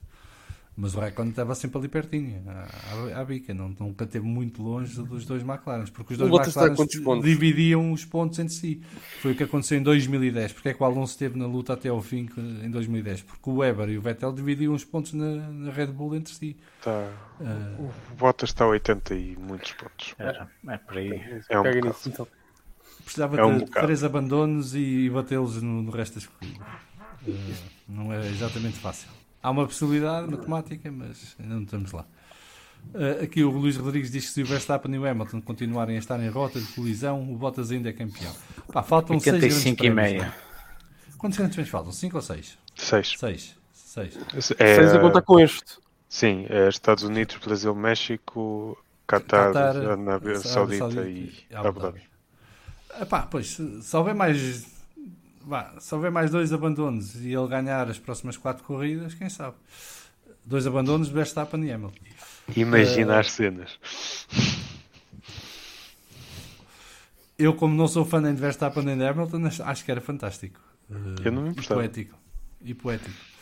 Uh, mas, mas está complicado. É, lá está. Não, não estamos numa situação como dois mil e dez ou como dois mil e sete. Não é? Uh, não há dois pilotos da mesma equipa a roubar pontos um ao outro. Uh, o Bottas falhou nesta fase, na fase inicial do campeonato, e portanto não, não conseguiu competir com o Lewis por, pelos mesmos pontos no campeonato, e nesta fase só com muita sorte é que poderia ter alguma hipótese de lutar pelo campeonato. Mas uh, o terceiro lugar no Mundial tem que ser dele, não é? Portanto, essa é a responsabilidade dele neste momento, é ser terceiro lugar no Campeonato do Mundo de Pilotos para ajudar tem. a equipa a ganhar o Campeonato do Mundo de Construtores. Tem trinta e dois uh, pontos de avanço para o Norris. E para o Checo? Ricardo. E para o Pérez, mais outros dez, portanto, quarenta e dois. quarenta e dois. quarenta e dois. Ricardo, eu, como é? Epá, vai ser Mercedes, porque era híbrida, só um venceu diferente de Mercedes. Foi o Räikkönen em dois mil e dezoito, se não me engano. Portanto, acho que a Red Bull vai, vai minimizar danos, como fez na, na Turquia. Teve a sorte do Pérez finalmente ter feito uma boa corrida pela, pela Red Bull ao fim de cinco, ou lá que é que foi. Mas acho que Hamilton vai sair daqui em vantagem, se não tiver que trocar de componentes. Eu não sei como é que ele está em relação a componentes, vai ter que trocar alguma coisa, não sei. Aí o, okay, okay. o meu amigo, o Hamilton, o João Neto, há de saber melhor do que eu se o, se o Hamilton está com necessidade de trocar alguma coisa, se está como todo desgastado ou não. Então, uh, mas não acho que... Trocou. Motor, sim. Agora as restantes peças... As restantes é peças que... é que não se sabe. Sim, sim, sim. sim. Eu, eu acho que ele, ele trocou o I C U, não foi? Sim. Sim. sim. Pronto, ainda falta trocar então o quê? Falta trocar a parte híbrida. híbrida... A parte híbrida, a parte elétrica. Yeah. E... e já caixa de velocidades. O João pensar assim, o que é que eu me dei esta semana ao carro? Exato, fui eu, fui lá, peguei na chave. Dizia o e-mail, o que é que dizia o e-mail? Uh, não, mas olha, já, mas estás a tocar num ponto que eu, eu bati na tecla na, no último grande prémio, que foi, eu não percebi porque é que a Mercedes fez a coisa assim. E porque é que não preferiu penalizar tudo de uma vez? Uh, porque agora corre o risco de voltar a ter que penalizar quando não quer. Ou pior, uh, ou ter um D N F e ter que penalizar a seguir. Uh, sim, então... Isso é, isso é o double whammy, não é? Porque isso era mesmo ter azar. É, mas azares acontecem. Mas, mas expõe-se a isso. Tu percebes esta lógica, João? Podes falar disto? Não sei. Calma, estamos a falar do facto de terem só mudado parte. Sim, eu, a Mercedes justifica dizendo se que não precisam de mudar tudo, porque... porque é que vão levar o resto das penalidades. Uh, pois, mas o que eles deixaram no ar é que eles nem sequer tinham que mudar o ice, foi por uma questão de precaução, porque tinham encontrar qualquer coisa no ice do Bottas que não estava... Quando o tentaram instalar umas semanas antes. Sim. Pronto. Se o resto está, está a funcionar, não, porque na, numa corrida faz diferença.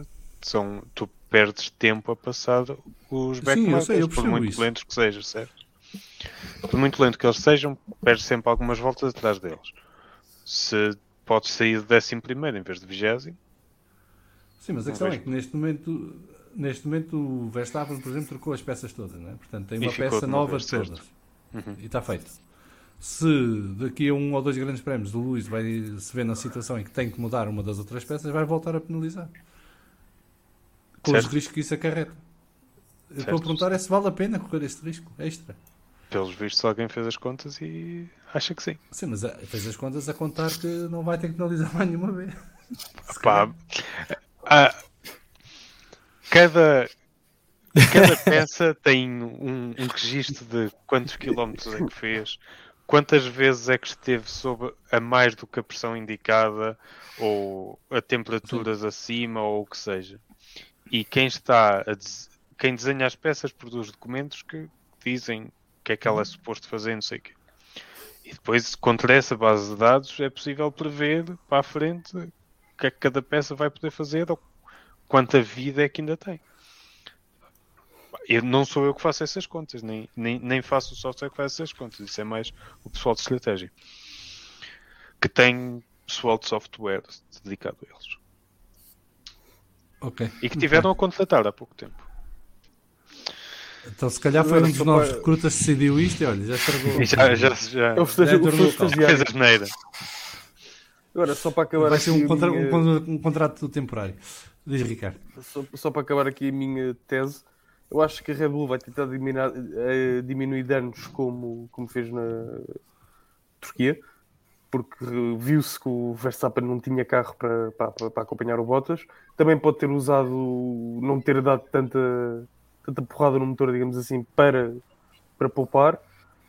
E acho que depois vai ser, eu acho que indo para o México com, com o facto do Checo ser mexicano, ser uma pista favorável à Red Bull, acho que eles vão guardar, vão guardar tudo para, para México e para, para Interlagos.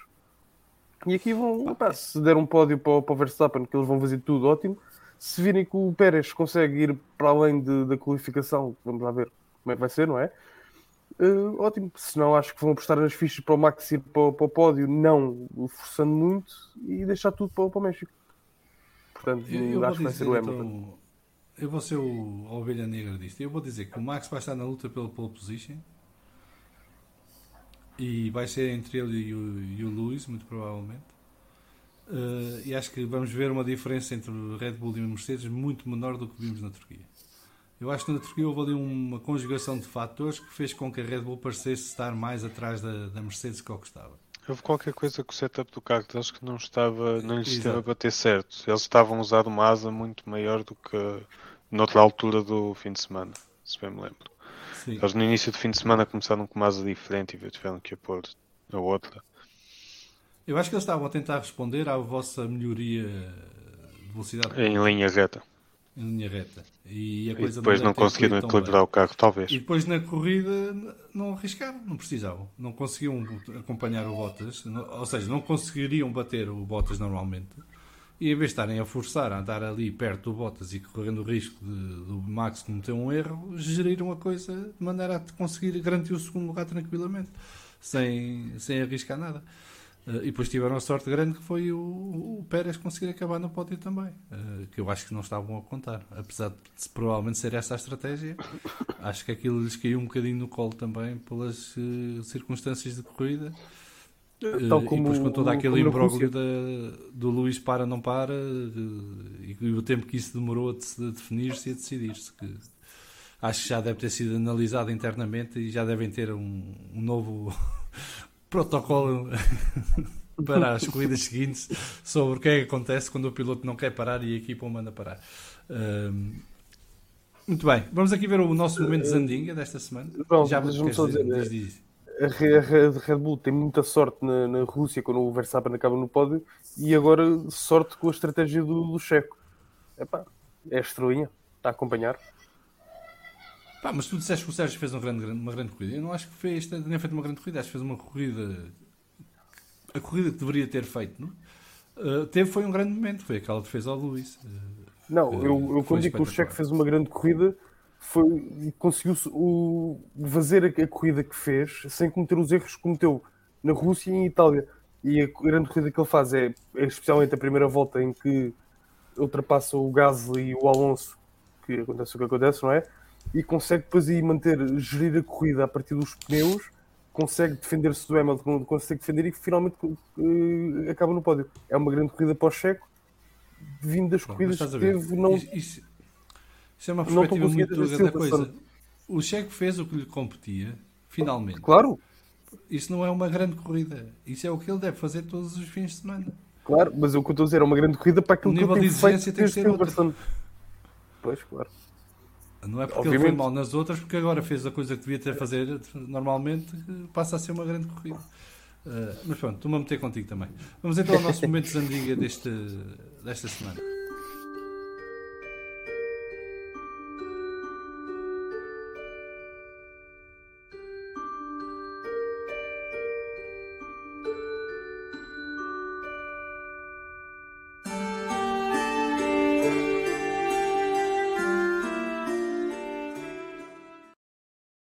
Viram como eu vos enganei, que agora já está no ecrã e tudo. É, não tenho que esperar. É, é. É, portanto, Grande Prémio de Zaú, momento de, dos Estados Unidos, momento de Zandinga. A pergunta esta semana foi quem vai fazer mais pontos em Austin, se Lewis Hamilton ou Max Verstappen. E Lewis ganha com cinquenta vírgula oito por cento dos votos. Portanto, até aqui está renhido. Uh, portanto, uh, há aqui há, muita gente que pensa como eu que o Max vai estar ali na luta com o Lewis pela vitória ou pelo, pelo número de pontos mais alto no, no Grande Prémio. Isso é conta da Inês e os seus cinquenta votos, pá. É capaz. Uh, depois, que piloto vai surpreender no Grande Prémio do Z U E? Portanto, no, de, de todos os pilotos, eu propus quatro, tirando os dois de cima já estão, obviamente, noutra discussão. Mas aqui eu propus Norris, Alonso, Gasly e Sainz, e houve quem propusesse Leclerc também. Uh, e o mais escolhido foi Lando Norris, com trinta e um vírgula um por cento. Seguido Alonso com vinte e sete vírgula quatro por cento, Carlos Sainz com vinte e três por cento e Gasly com dezoito vírgula cinco por cento. Portanto, as pessoas acham que entre Norris e Alonso e Sainz, um destes três vai surpreender durante o Grande Prémio dos Estados Unidos. E depois das equipas do meio do pelotão, qual é que vai fazer mais pontos em Austin? quarenta e sete vírgula um por cento acha que vai ser a McLaren, quarenta e quatro vírgula nove por cento acha que vai ser a Ferrari, seis vírgula seis por cento votou na Alpine e um vírgula cinco por cento votou, votou na AlphaTauri. Uh, Quais são os vossos prognósticos, então? Quem é que faz a pole position? Quem é que ganha o Grande Prémio? Qual é o piloto que vos vai surpreender mais? Ou que vai surpreender durante este Grande Prémio? E qual é a equipa do meio do pelotão que vocês acham que vai fazer mais pontos? Portanto, é esta a análise que vos peço. Começo pelo Magano. Magano, dispara. Como eu já disse anteriormente, vai ser Mercedes. Vai ser Hamilton, Hamilton. Qualificação e corrida. O piloto a surpreender vai ser o Leclerc e, e a equipa Ferrari. Que o Pedro Lagareiro está a dizer que a música do momento Zandinha parece de Halloween. Isto aqui, o Vamos Falar de Fumo, é como um relógio estragado. Alguma vez havíamos de acertar. Está a chegar o Halloween, já temos a música. Portanto, Hamilton, Hamilton, Ferrari e Leclerc são as tuas apostas para este fim de semana. Rui. Ora, eu acho que quem vai pontuar mais vai ser o Hamilton, vai vencer a corrida. Uh, surpresa vai ser o Norris e a equipa que vai mais pontuar é a McLaren. A equipa do, do resto. Ricardo Freus. Eu acho que a pole vai ser do Bottas. Acho que o Hamilton vai ganhar a corrida. Acho que o Alonso vai, vai superar as expectativas e eu acho que a melhor equipa vai ser a Ferrari. Bem, eu deixei o João Neto para o fim porque já sei quem é que... Eu, por acaso ia dizer de Bottas pole, corrida Hamilton, mas estava indeciso entre quem é que vai surpreender. Eu, eu acho que a Aston pode fazer bem um brilhantinho este fim de semana. Achas que o motor que Mercedes vai ajudar a isso? Eu, eu digo Aston e, e Vettel, vai fazer uma boa corrida. Muito bem. Portanto, eu acho que o Lewis Hamilton vai fazer a pole position. Acho que o Lewis Hamilton vai ganhar a corrida. Uh, apesar de achar que o Max vai estar ali a morder os calcanhares. Uh, acho que a Ferrari vai fazer mais pontos. Uh, tem uma vantagem importante neste momento. Já os dois pilotos têm a nova versão do motor. E isto é uma pista em que o motor pode ajudar uh, significativamente uh, uh, em pista. Uh, Depois, sobre a surpresa, a minha esperança é que seja o Alonso, porque acho que a Alpine tem um bom carro para este circuito e desde que não haja chuva pode ser que tenha sorte. E não sei se... Eu, eu, é uma coisa que eu acho que já disse no Twitter, mas aqui ainda não tinha dito. Mas eu acho que a Alpine está a fazer uma coisa que eu gosto muito de ver na Fórmula um, que é quando as equipas já não desenvolvem mais o carro, mas continuam a trabalhar o carro para tirar mais performance desse mesmo pacote, não é? Sem, não acrescentam mais nada, porque já tomaram a opção de apostar no carro do próximo ano, mas estão a descobrir como é que funciona o carro deste ano e, e a cada fim de semana estão a conseguir encontrar mais performance e, e melhor setup para serem mais rápidos e, e conseguirem melhores resultados. E acho que a Alpine está a fazer esse trabalho fantástico desde a pausa do verão uh, e tem sido um crescendo significativo, especialmente na qualificação. E portanto não me surpreenderia que o Alonso estivesse ali no top seis e o Ocon também ali à, à volta disso, na qualificação. E depois na corrida... Acho que o Alonso é menino para se meter no top cinco. Uh, mas acho que o Sainz é capaz de, de ser o piloto do meio da, do pelotão que vai brilhar mais neste fim de semana. Eu apostava no Sainz a estar ali na luta para o pódio. O Leclerc está uma incógnita para mim. Uh, não sei... Ele não está a ter um ano tão consistente como teve o ano passado, por exemplo. uh, tem mais oscilações. Eu acho que é porque mas o que é um facto é que continua, continua a pontuar muito e a fazer bons resultados. Uh, mas diz, Ricardo? Eu acho que é porque ele tem um piloto que lhe está a fazer frente, que é o Sainz, que ninguém estava à espera que fizesse e que está a dar mais volta daquilo que ele pensava que ia dar. Sim, mas o Sainz não lhe está a tirar nenhum ponto. Não lhe está a tirar ponto, mas está-lhe a dar, está-lhe a dar a luta, está à frente dele. Está... Sim, mas uh, nunca... quantas vezes é que nos ferrarem a luta direta em pista este ano? Uma? Duas vezes? Acho que nem tanto. Pronto. Não, mas o que não eu estou é, a dizer é, é exatamente o, o Sainz que, que está a impedir o que é que seja o Leclerc. Não há uma guerra. Não, eu acho que é dois. Eles eu aproveitam as é... oportunidades que surgem. Eu acho é que ele está, está sem impedir a ele próprio, porque não, acho que não, não tem sido tão bom piloto como, como toda a gente julgava que ele ia ser. E eu acho que isso está a acontecer porque ele também deve estar a, a pensar, ou está a acontecer, que não está a dar a tareia que toda a gente pensava que ele ia dar ao Sainz. Mas isto é, é o chapéu do alumínio que eu tenho que usar. Eu acho é que o Leclerc não está tão bem adaptado ao carro como o Sainz está, o que é surpreendente porque o Sainz é que acabou de chegar à equipa e no princípio da temporada o Sainz teve bastante dificuldade, uh, mas rapidamente conseguiu dominar o carro, apesar de ter feito erros, sobretudo nas qualificações e nos treinos livres. Uh, pá, agora, os dois estão, aproveitam as oportunidades que lhes são dadas e conseguem fazer muitos pontos. Uh, o Pedro Dias está a dizer que boa noite, cheguei agora, mas ainda deve dar para mais duas horitas. Uh, epá, uhum. O Pedro hoje não é capaz, não. Estamos aqui na hora e quarenta e cinco, acho que já estamos perto do limite da paciência de quem nos vê e ouve. Uh, mas sim, eu acho que, uh, eu continuo a dizer, Ferrari tem a melhor dupla de pilotos do, do paddock, uh, para mim. Acho que para o ano isso vai fazer ainda mais diferença do que este tentar fazer. E para mim, neste momento, a Ferrari é a grande favorita ao terceiro lugar no Campeonato do Mundo de Construtores. Uh, vamos ver, vai ser mais um duelo interessante com a McLaren. Uh, eu não sei se vocês já perceberam o luxo que é estarmos a ter uma luta Red Bull-Mercedes lá, lá, lá em cima e logo a seguir uma luta McLaren-Ferrari, que é só a rivalidade mais emblemática e icónica da, da Fórmula um. Uh, mas acho que aqui na, em Austin a Ferrari vai estar melhor e vai conseguir fazer mais pontos que, que a McLaren. Vamos ver o que é que o Ricardo faz. O Ricardo gosta muito dos Estados Unidos e é uma espécie de segunda corrida em casa, até porque ele passa mais tempo em Los Angeles do que na Austrália hoje em dia. Um, não é por culpa dele, é porque não pode ir à Austrália. Agora já vai começar a poder ir em novembro. Uh, mas vamos ver. Acho que vai ser uma luta interessante, mas acho que a Alpine vai ter uma palavra a dar.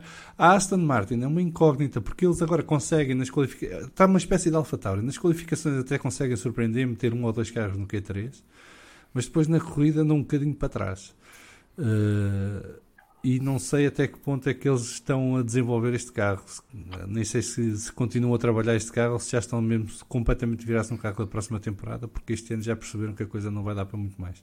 Posso só fazer uh, aqui uma, uma, uma geral? Podes? Não? Gasly, acham que vai fazer alguma coisa este fim de semana, de jeito ou não?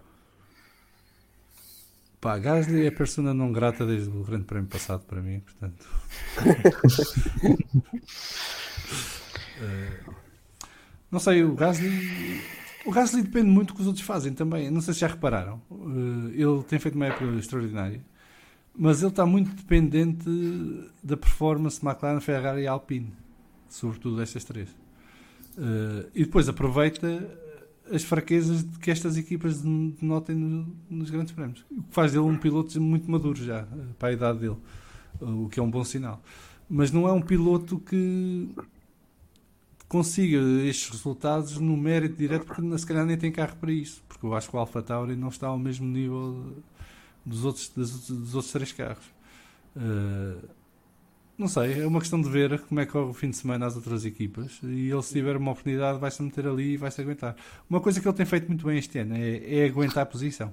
Uh, se repararem, ele passa as corridas quase todas no mesmo sítio. Não, não mexe muito, não sobe nem desce muito. Ali, a partir da volta três, quatro, estabiliza em quarto, quinto, sexto, o que for, e depois não sai daquele lugar. Uh, tem feito muito bem. Quando é para deixar o Hamilton passar? Sim, isso aí foi um momento lamentável da carreira do Gasly. Não, eu, eu, eu, tu, tu escreveste isso, não sei se acho que foi na tua conta pessoal, que escreveste, vês porque é que não tens o lugar na Red Bull, quando, quando ele nem sequer dá a luta... Foi, ao, foi na conta do Vamos Falar de Fumo. Pronto, eu fui ver, uh... eu fui ver a Hungria, fui ver a Rússia e, e vi outra vez a Turquia, Pá, e o gajo nas três lutas que teve com o Hamilton, nessas três corridas que o Hamilton teve que ultrapassar, não deu luta. Pá, estendeu. Uh, mas eu percebo agora que ele é causa ou efeito, se ele não ter lugar na Red Bull. Uh, eu percebo porque é que ele, eu percebo porque é que ele, já dou a palavra ao João.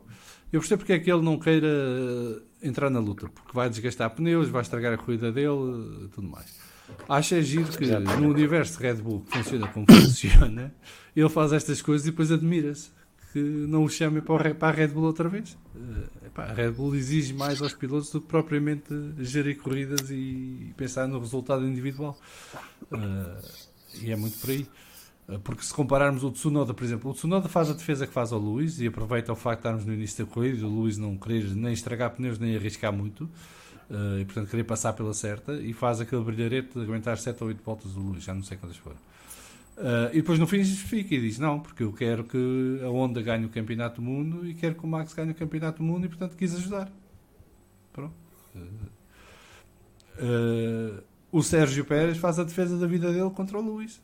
Não é? Aquelas quatro curvas seguidas, aquilo é, espet- é do mais espetacular que há, porque ele trava no limite em todas as curvas para aguentar. E não se tocam, e não se tocam, nem ele perde o controle do carro, nem comete nenhum erro, subir corretor dispara- de forma disparatada, nada, zero. A única, a única uh, coisa que houve foi ele ter que passar pelo pin da, da entrada da boxe. Eu estava com medo que alguém penalizasse isso. Não, não iam penalizar, porque penalizar isso tinham que abrir investigação ao Hamilton por não deixar espaço ao, ao Pérez. E depois sim, o Pérez sim, sim, sim. penalizar por passar pelo pino. Portanto, anularam-se. Não, não houve, e fizeram bem. Não, não tinham nada que fazer. Claro, claro, claro, claro. Um, Let them race. E depois o Gasly é o contraste, não é? Porque tu tens o Pérez e o Tsunoda a fazerem as defesas das vidas deles contra o Lewis para ajudar o Max e o Gasly, ah, só faz favor, passa. Pronto. É via verde. E correu mal. Uh, se fosse noutra corrida, se calhar não se notava. Ali notou-se. Foi, foi descarado. Uh, agora, eu percebo que porque é que ele faz estas coisas. Uh, não sei é se isso na Red Bull lhe dê muito crédito. Uh, ah, mas, uh, mas agora, por acaso, foi injusto. Porque é uma pista completamente diferente. O Gasly no, no Mónaco, pá, segurou ali o, o Lewis. Acho que o Lewis ainda de, de, de, deve estar com a, com a imagem na cabeça. No Mónaco. No Mónaco. No Mónaco até eu seguro o Lewis, cara. Para o carro à frente ele não passa. Para no meio está feito. Não, eu acho que aqui a questão é saber, é saber quando travar as lutas. Sim, mas ele tem que perceber o contexto em que está. Não é? Ele não, não está na Alpine. Porque, por exemplo, o Alonso e o Ocon fazem isso nos grandes prémios, que é deixar mas, passar eu, os carros eu, eu, à frente nem dão luta. Era isso que eu ia dizer, olha, o Alonso, pá, o Alonso defende a posição, seja para décimo quarto, para décimo, para, para oitavo, para sexto, para quarto. Não, olha, o Alonso empurrou o Ricardo, por exemplo, deixou passar os dois McLaren, nem deu luta. Porque ele percebeu que era uma questão de tempo, ele percebeu que era uma questão de tempo, percebeu que tinha que gerir os pneus e percebeu que tinha que gerir a gasolina. E, portanto, não, nem sequer se defendeu, deixou-os passar. Uh, Quando foi com o Lewis na Hungria, ele faz o que faz porque era o colega de equipa que podia ganhar o, o, a corrida ou fazer um pódio. O que para a Alpine neste ano é, é não, importantíssimo. Eu, também, também houve aquela que não sei onde é que, já não sei em que pista é que foi. Pá, que o gajo vai atrás, acho que foi na, na. Não sei, foi contra o Russell, que o Russell ia pontuar pela primeira vez. Pá, e o gajo vai lá e gama-lhe o ponto. Foi na Áustria. Foi na Áustria. Sim, pá, aquela porque aí era entre ele fazer o ponto e o Russell fazer o ponto. Epá, mas é, é por isso é que eu gosto do Alonso. O Alonso epá, é um ponto, seja, eu vou, vou atrás desse ponto. Ah, por isso é que eu gosto do Alonso. Sim, mas isso são situações diferentes, não é? Não tem a ver com gerir corrida e deixar passar outro carro. Porque ele deixa passar o carro no momento, naquele momento. Porque ele está a pensar é no, no long term, não é? No, no final da corrida, onde é que ele vai estar e em que posição é que ele vai estar. E isso é uma coisa gira para quem quiser um dia perder tempo a ouvir. Há alguns pilotos que vale a pena ouvir durante as corridas, porque eles estão a processar esta informação enquanto estão a fazer a corrida e estão a falar com engenheiros sobre isso. E eles estão a calcular onde é que vão estar no final da corrida, fazendo o que estão a fazer naquele momento. E os, os bons pilotos conseguem materializar isso, essa estratégia que eles vão alterando. Diz, bom, estás a rir. Não, lembrei-me do, do engenheiro do, da Ferrari, pá. Onde é que eu vou acabar? Pá, se não deixas passar ninguém, acabas em primeiro. Ah, eu achei genial. O que é uma ri, o que é uma ri, a sério. Mas eu, eu achei que é muito genial. Porquê é que diz que ele disse isso? Tem razão. Porquê é que diz que ele disse isso? Ele estava claramente a perguntar com este ritmo se eu consigo manter atrás. Era a pergunta e ele respondeu-lhe com a pergunta. Não é? Uh, mas eu acho que foi um momento genial. Uh, foi, foi um momento muito bom. Epá, os gajos da Netflix vão usar isso, de certeza. Uh, não sei, que eles têm tendência a usar coisas que não existiram. Uh... oh, o Max disse isso, vou ver. Tipo, eles os dois na fila para a cantina em Maranello. Onde é que eu vou? uh, muito bem. Uh, o Luís Rodrigues diz que todos os fins de semana o Gasly entrevista-se, está sempre a chorar porque é que o Red Bull não o promove de volta. Pois, eu acho que ele tem que olhar para o Grande Prémio da, da Turquia e começar a perceber porquê. Uh, uh, não sei. Mas eu também não sei se o, era bom para o Gasly voltar à Red Bull, que isso é outra conversa. Acho que o tempo do Gasly na Red Bull já passou. Os árabes têm um provérbio muito giro que é: quando desejares algo, deseja muito, mas tem cuidado com o que desejas. Uh, o Gasly, se calhar, na altura não devia ter desejado tanto ir para a Red Bull naquela altura. Uh, foi com muita sede ao pote e engasgou-se. Uh, e agora, tão cedo, não volta a ter a oportunidade, se é que vai voltar a ter na, na Red Bull. Acho que o Gasly tem que começar a olhar para outros lados e tentar ganhar um lugar noutras equipas. E se calhar é por isso que ele deixa passar o Lewis sem se defender. Para onde é que o gajo podia ir? Epá, isto é Fórmula um, cara, isto não é assim tão, tão fechado. Isto, contratos rasgam-se, pilotos mudam de equipa. Uh, epá, o Lewis pode ganhar este campeonato e dar-lhe na telha e quer ir para a Ferrari e a Ferrari mandou-o embora para o meter lá. E as equipas chegam a acordos e não era a primeira vez nem seria a última. Uh, epá, isto Fórmula um nada é, nada é permanente. É sempre tudo em constante mudança, mesmo quando parece que está tudo no mesmo sítio. Estou uh, curioso ah. para ver o que é que vai dar o, para o ano, o que é que o Mercedes vai fazer, o que é que o Ferrari vai dar, o que é que a Red Bull vai dar, o Alpine. Já estou mais nessa onda, porque isso é que poderá mudar alguma coisa. Uh, é a esperança. Uh, sendo que o mais certo é que fique mais ou menos como está. Portanto, não, também não, é, não há de mudar muita coisa aí. Muito bem, uh, não vamos chegar às duas horas, vamos ficar por aqui, numa hora e cinquenta e seis minutos e qualquer coisa. Uh, Rui, Mar- Marcelo, Ricardo e João, muito obrigado pela companhia, uh, é sempre um prazer ter-vos cá e espero que ter-vos cá mais vezes, uh, brevemente. Uh, desejo que tenham um resto de boa semana, todos os que nos seguem e veem, agradecer a quem participou no chat e a quem nos viu em direto também e quem nos vai ouvir em podcast, ou ouvir no YouTube ou a seguir. Uh, vamos ter uma corrida noturna, é? Mas é só para nós, para nós. Os, carros, os carros é à tarde, dia, mas nós é corrida noturna. Portanto, vamos ter aqui uma noite de sábado e uma noite de domingo em que vamos estar em diálogo aí na, nas redes sociais e, e que vai ser bastante interessante. Eu nem sequer vou conseguir ver a corrida, pá. Pá, minha mãe faz cinquenta anos e me quer à festa da minha mãe. Pronto, isso é mais importante. E para, parabéns para a tua mãe e um beijinho da nossa parte. Uh, Obrigado. Beijinho. Eu vou celebrar o meu aniversário e ver a qualificação no sábado à noite. Uh, e espero que seja um grande, grande prémio, que tenhamos muita emoção, muita ação e que finalmente vejamos o Max e o Lewis em luta na pista, lado a lado, sem acabarem os dois fora, nem se tocarem, nem nada de confusões, ultrapassagens no braço. Uh, isso é o que a gente quer ver, que isso é que dá emoção à coisa. E nós voltaremos então depois do Grande Prémio dos Estados Unidos com o Vamos Falar de Fumo de Brief, uh, que será, ainda não sei se vai ser domingo à noite, até pela hora tardia que acaba o Grande Prémio, se vai ser na segunda-feira à noite, mas será num desses dois dias. E nós voltamos com o Vamos Falar de Fumo na quarta-feira à hora do costume, nos locais do costume. Abraço e beijinhos e até breve.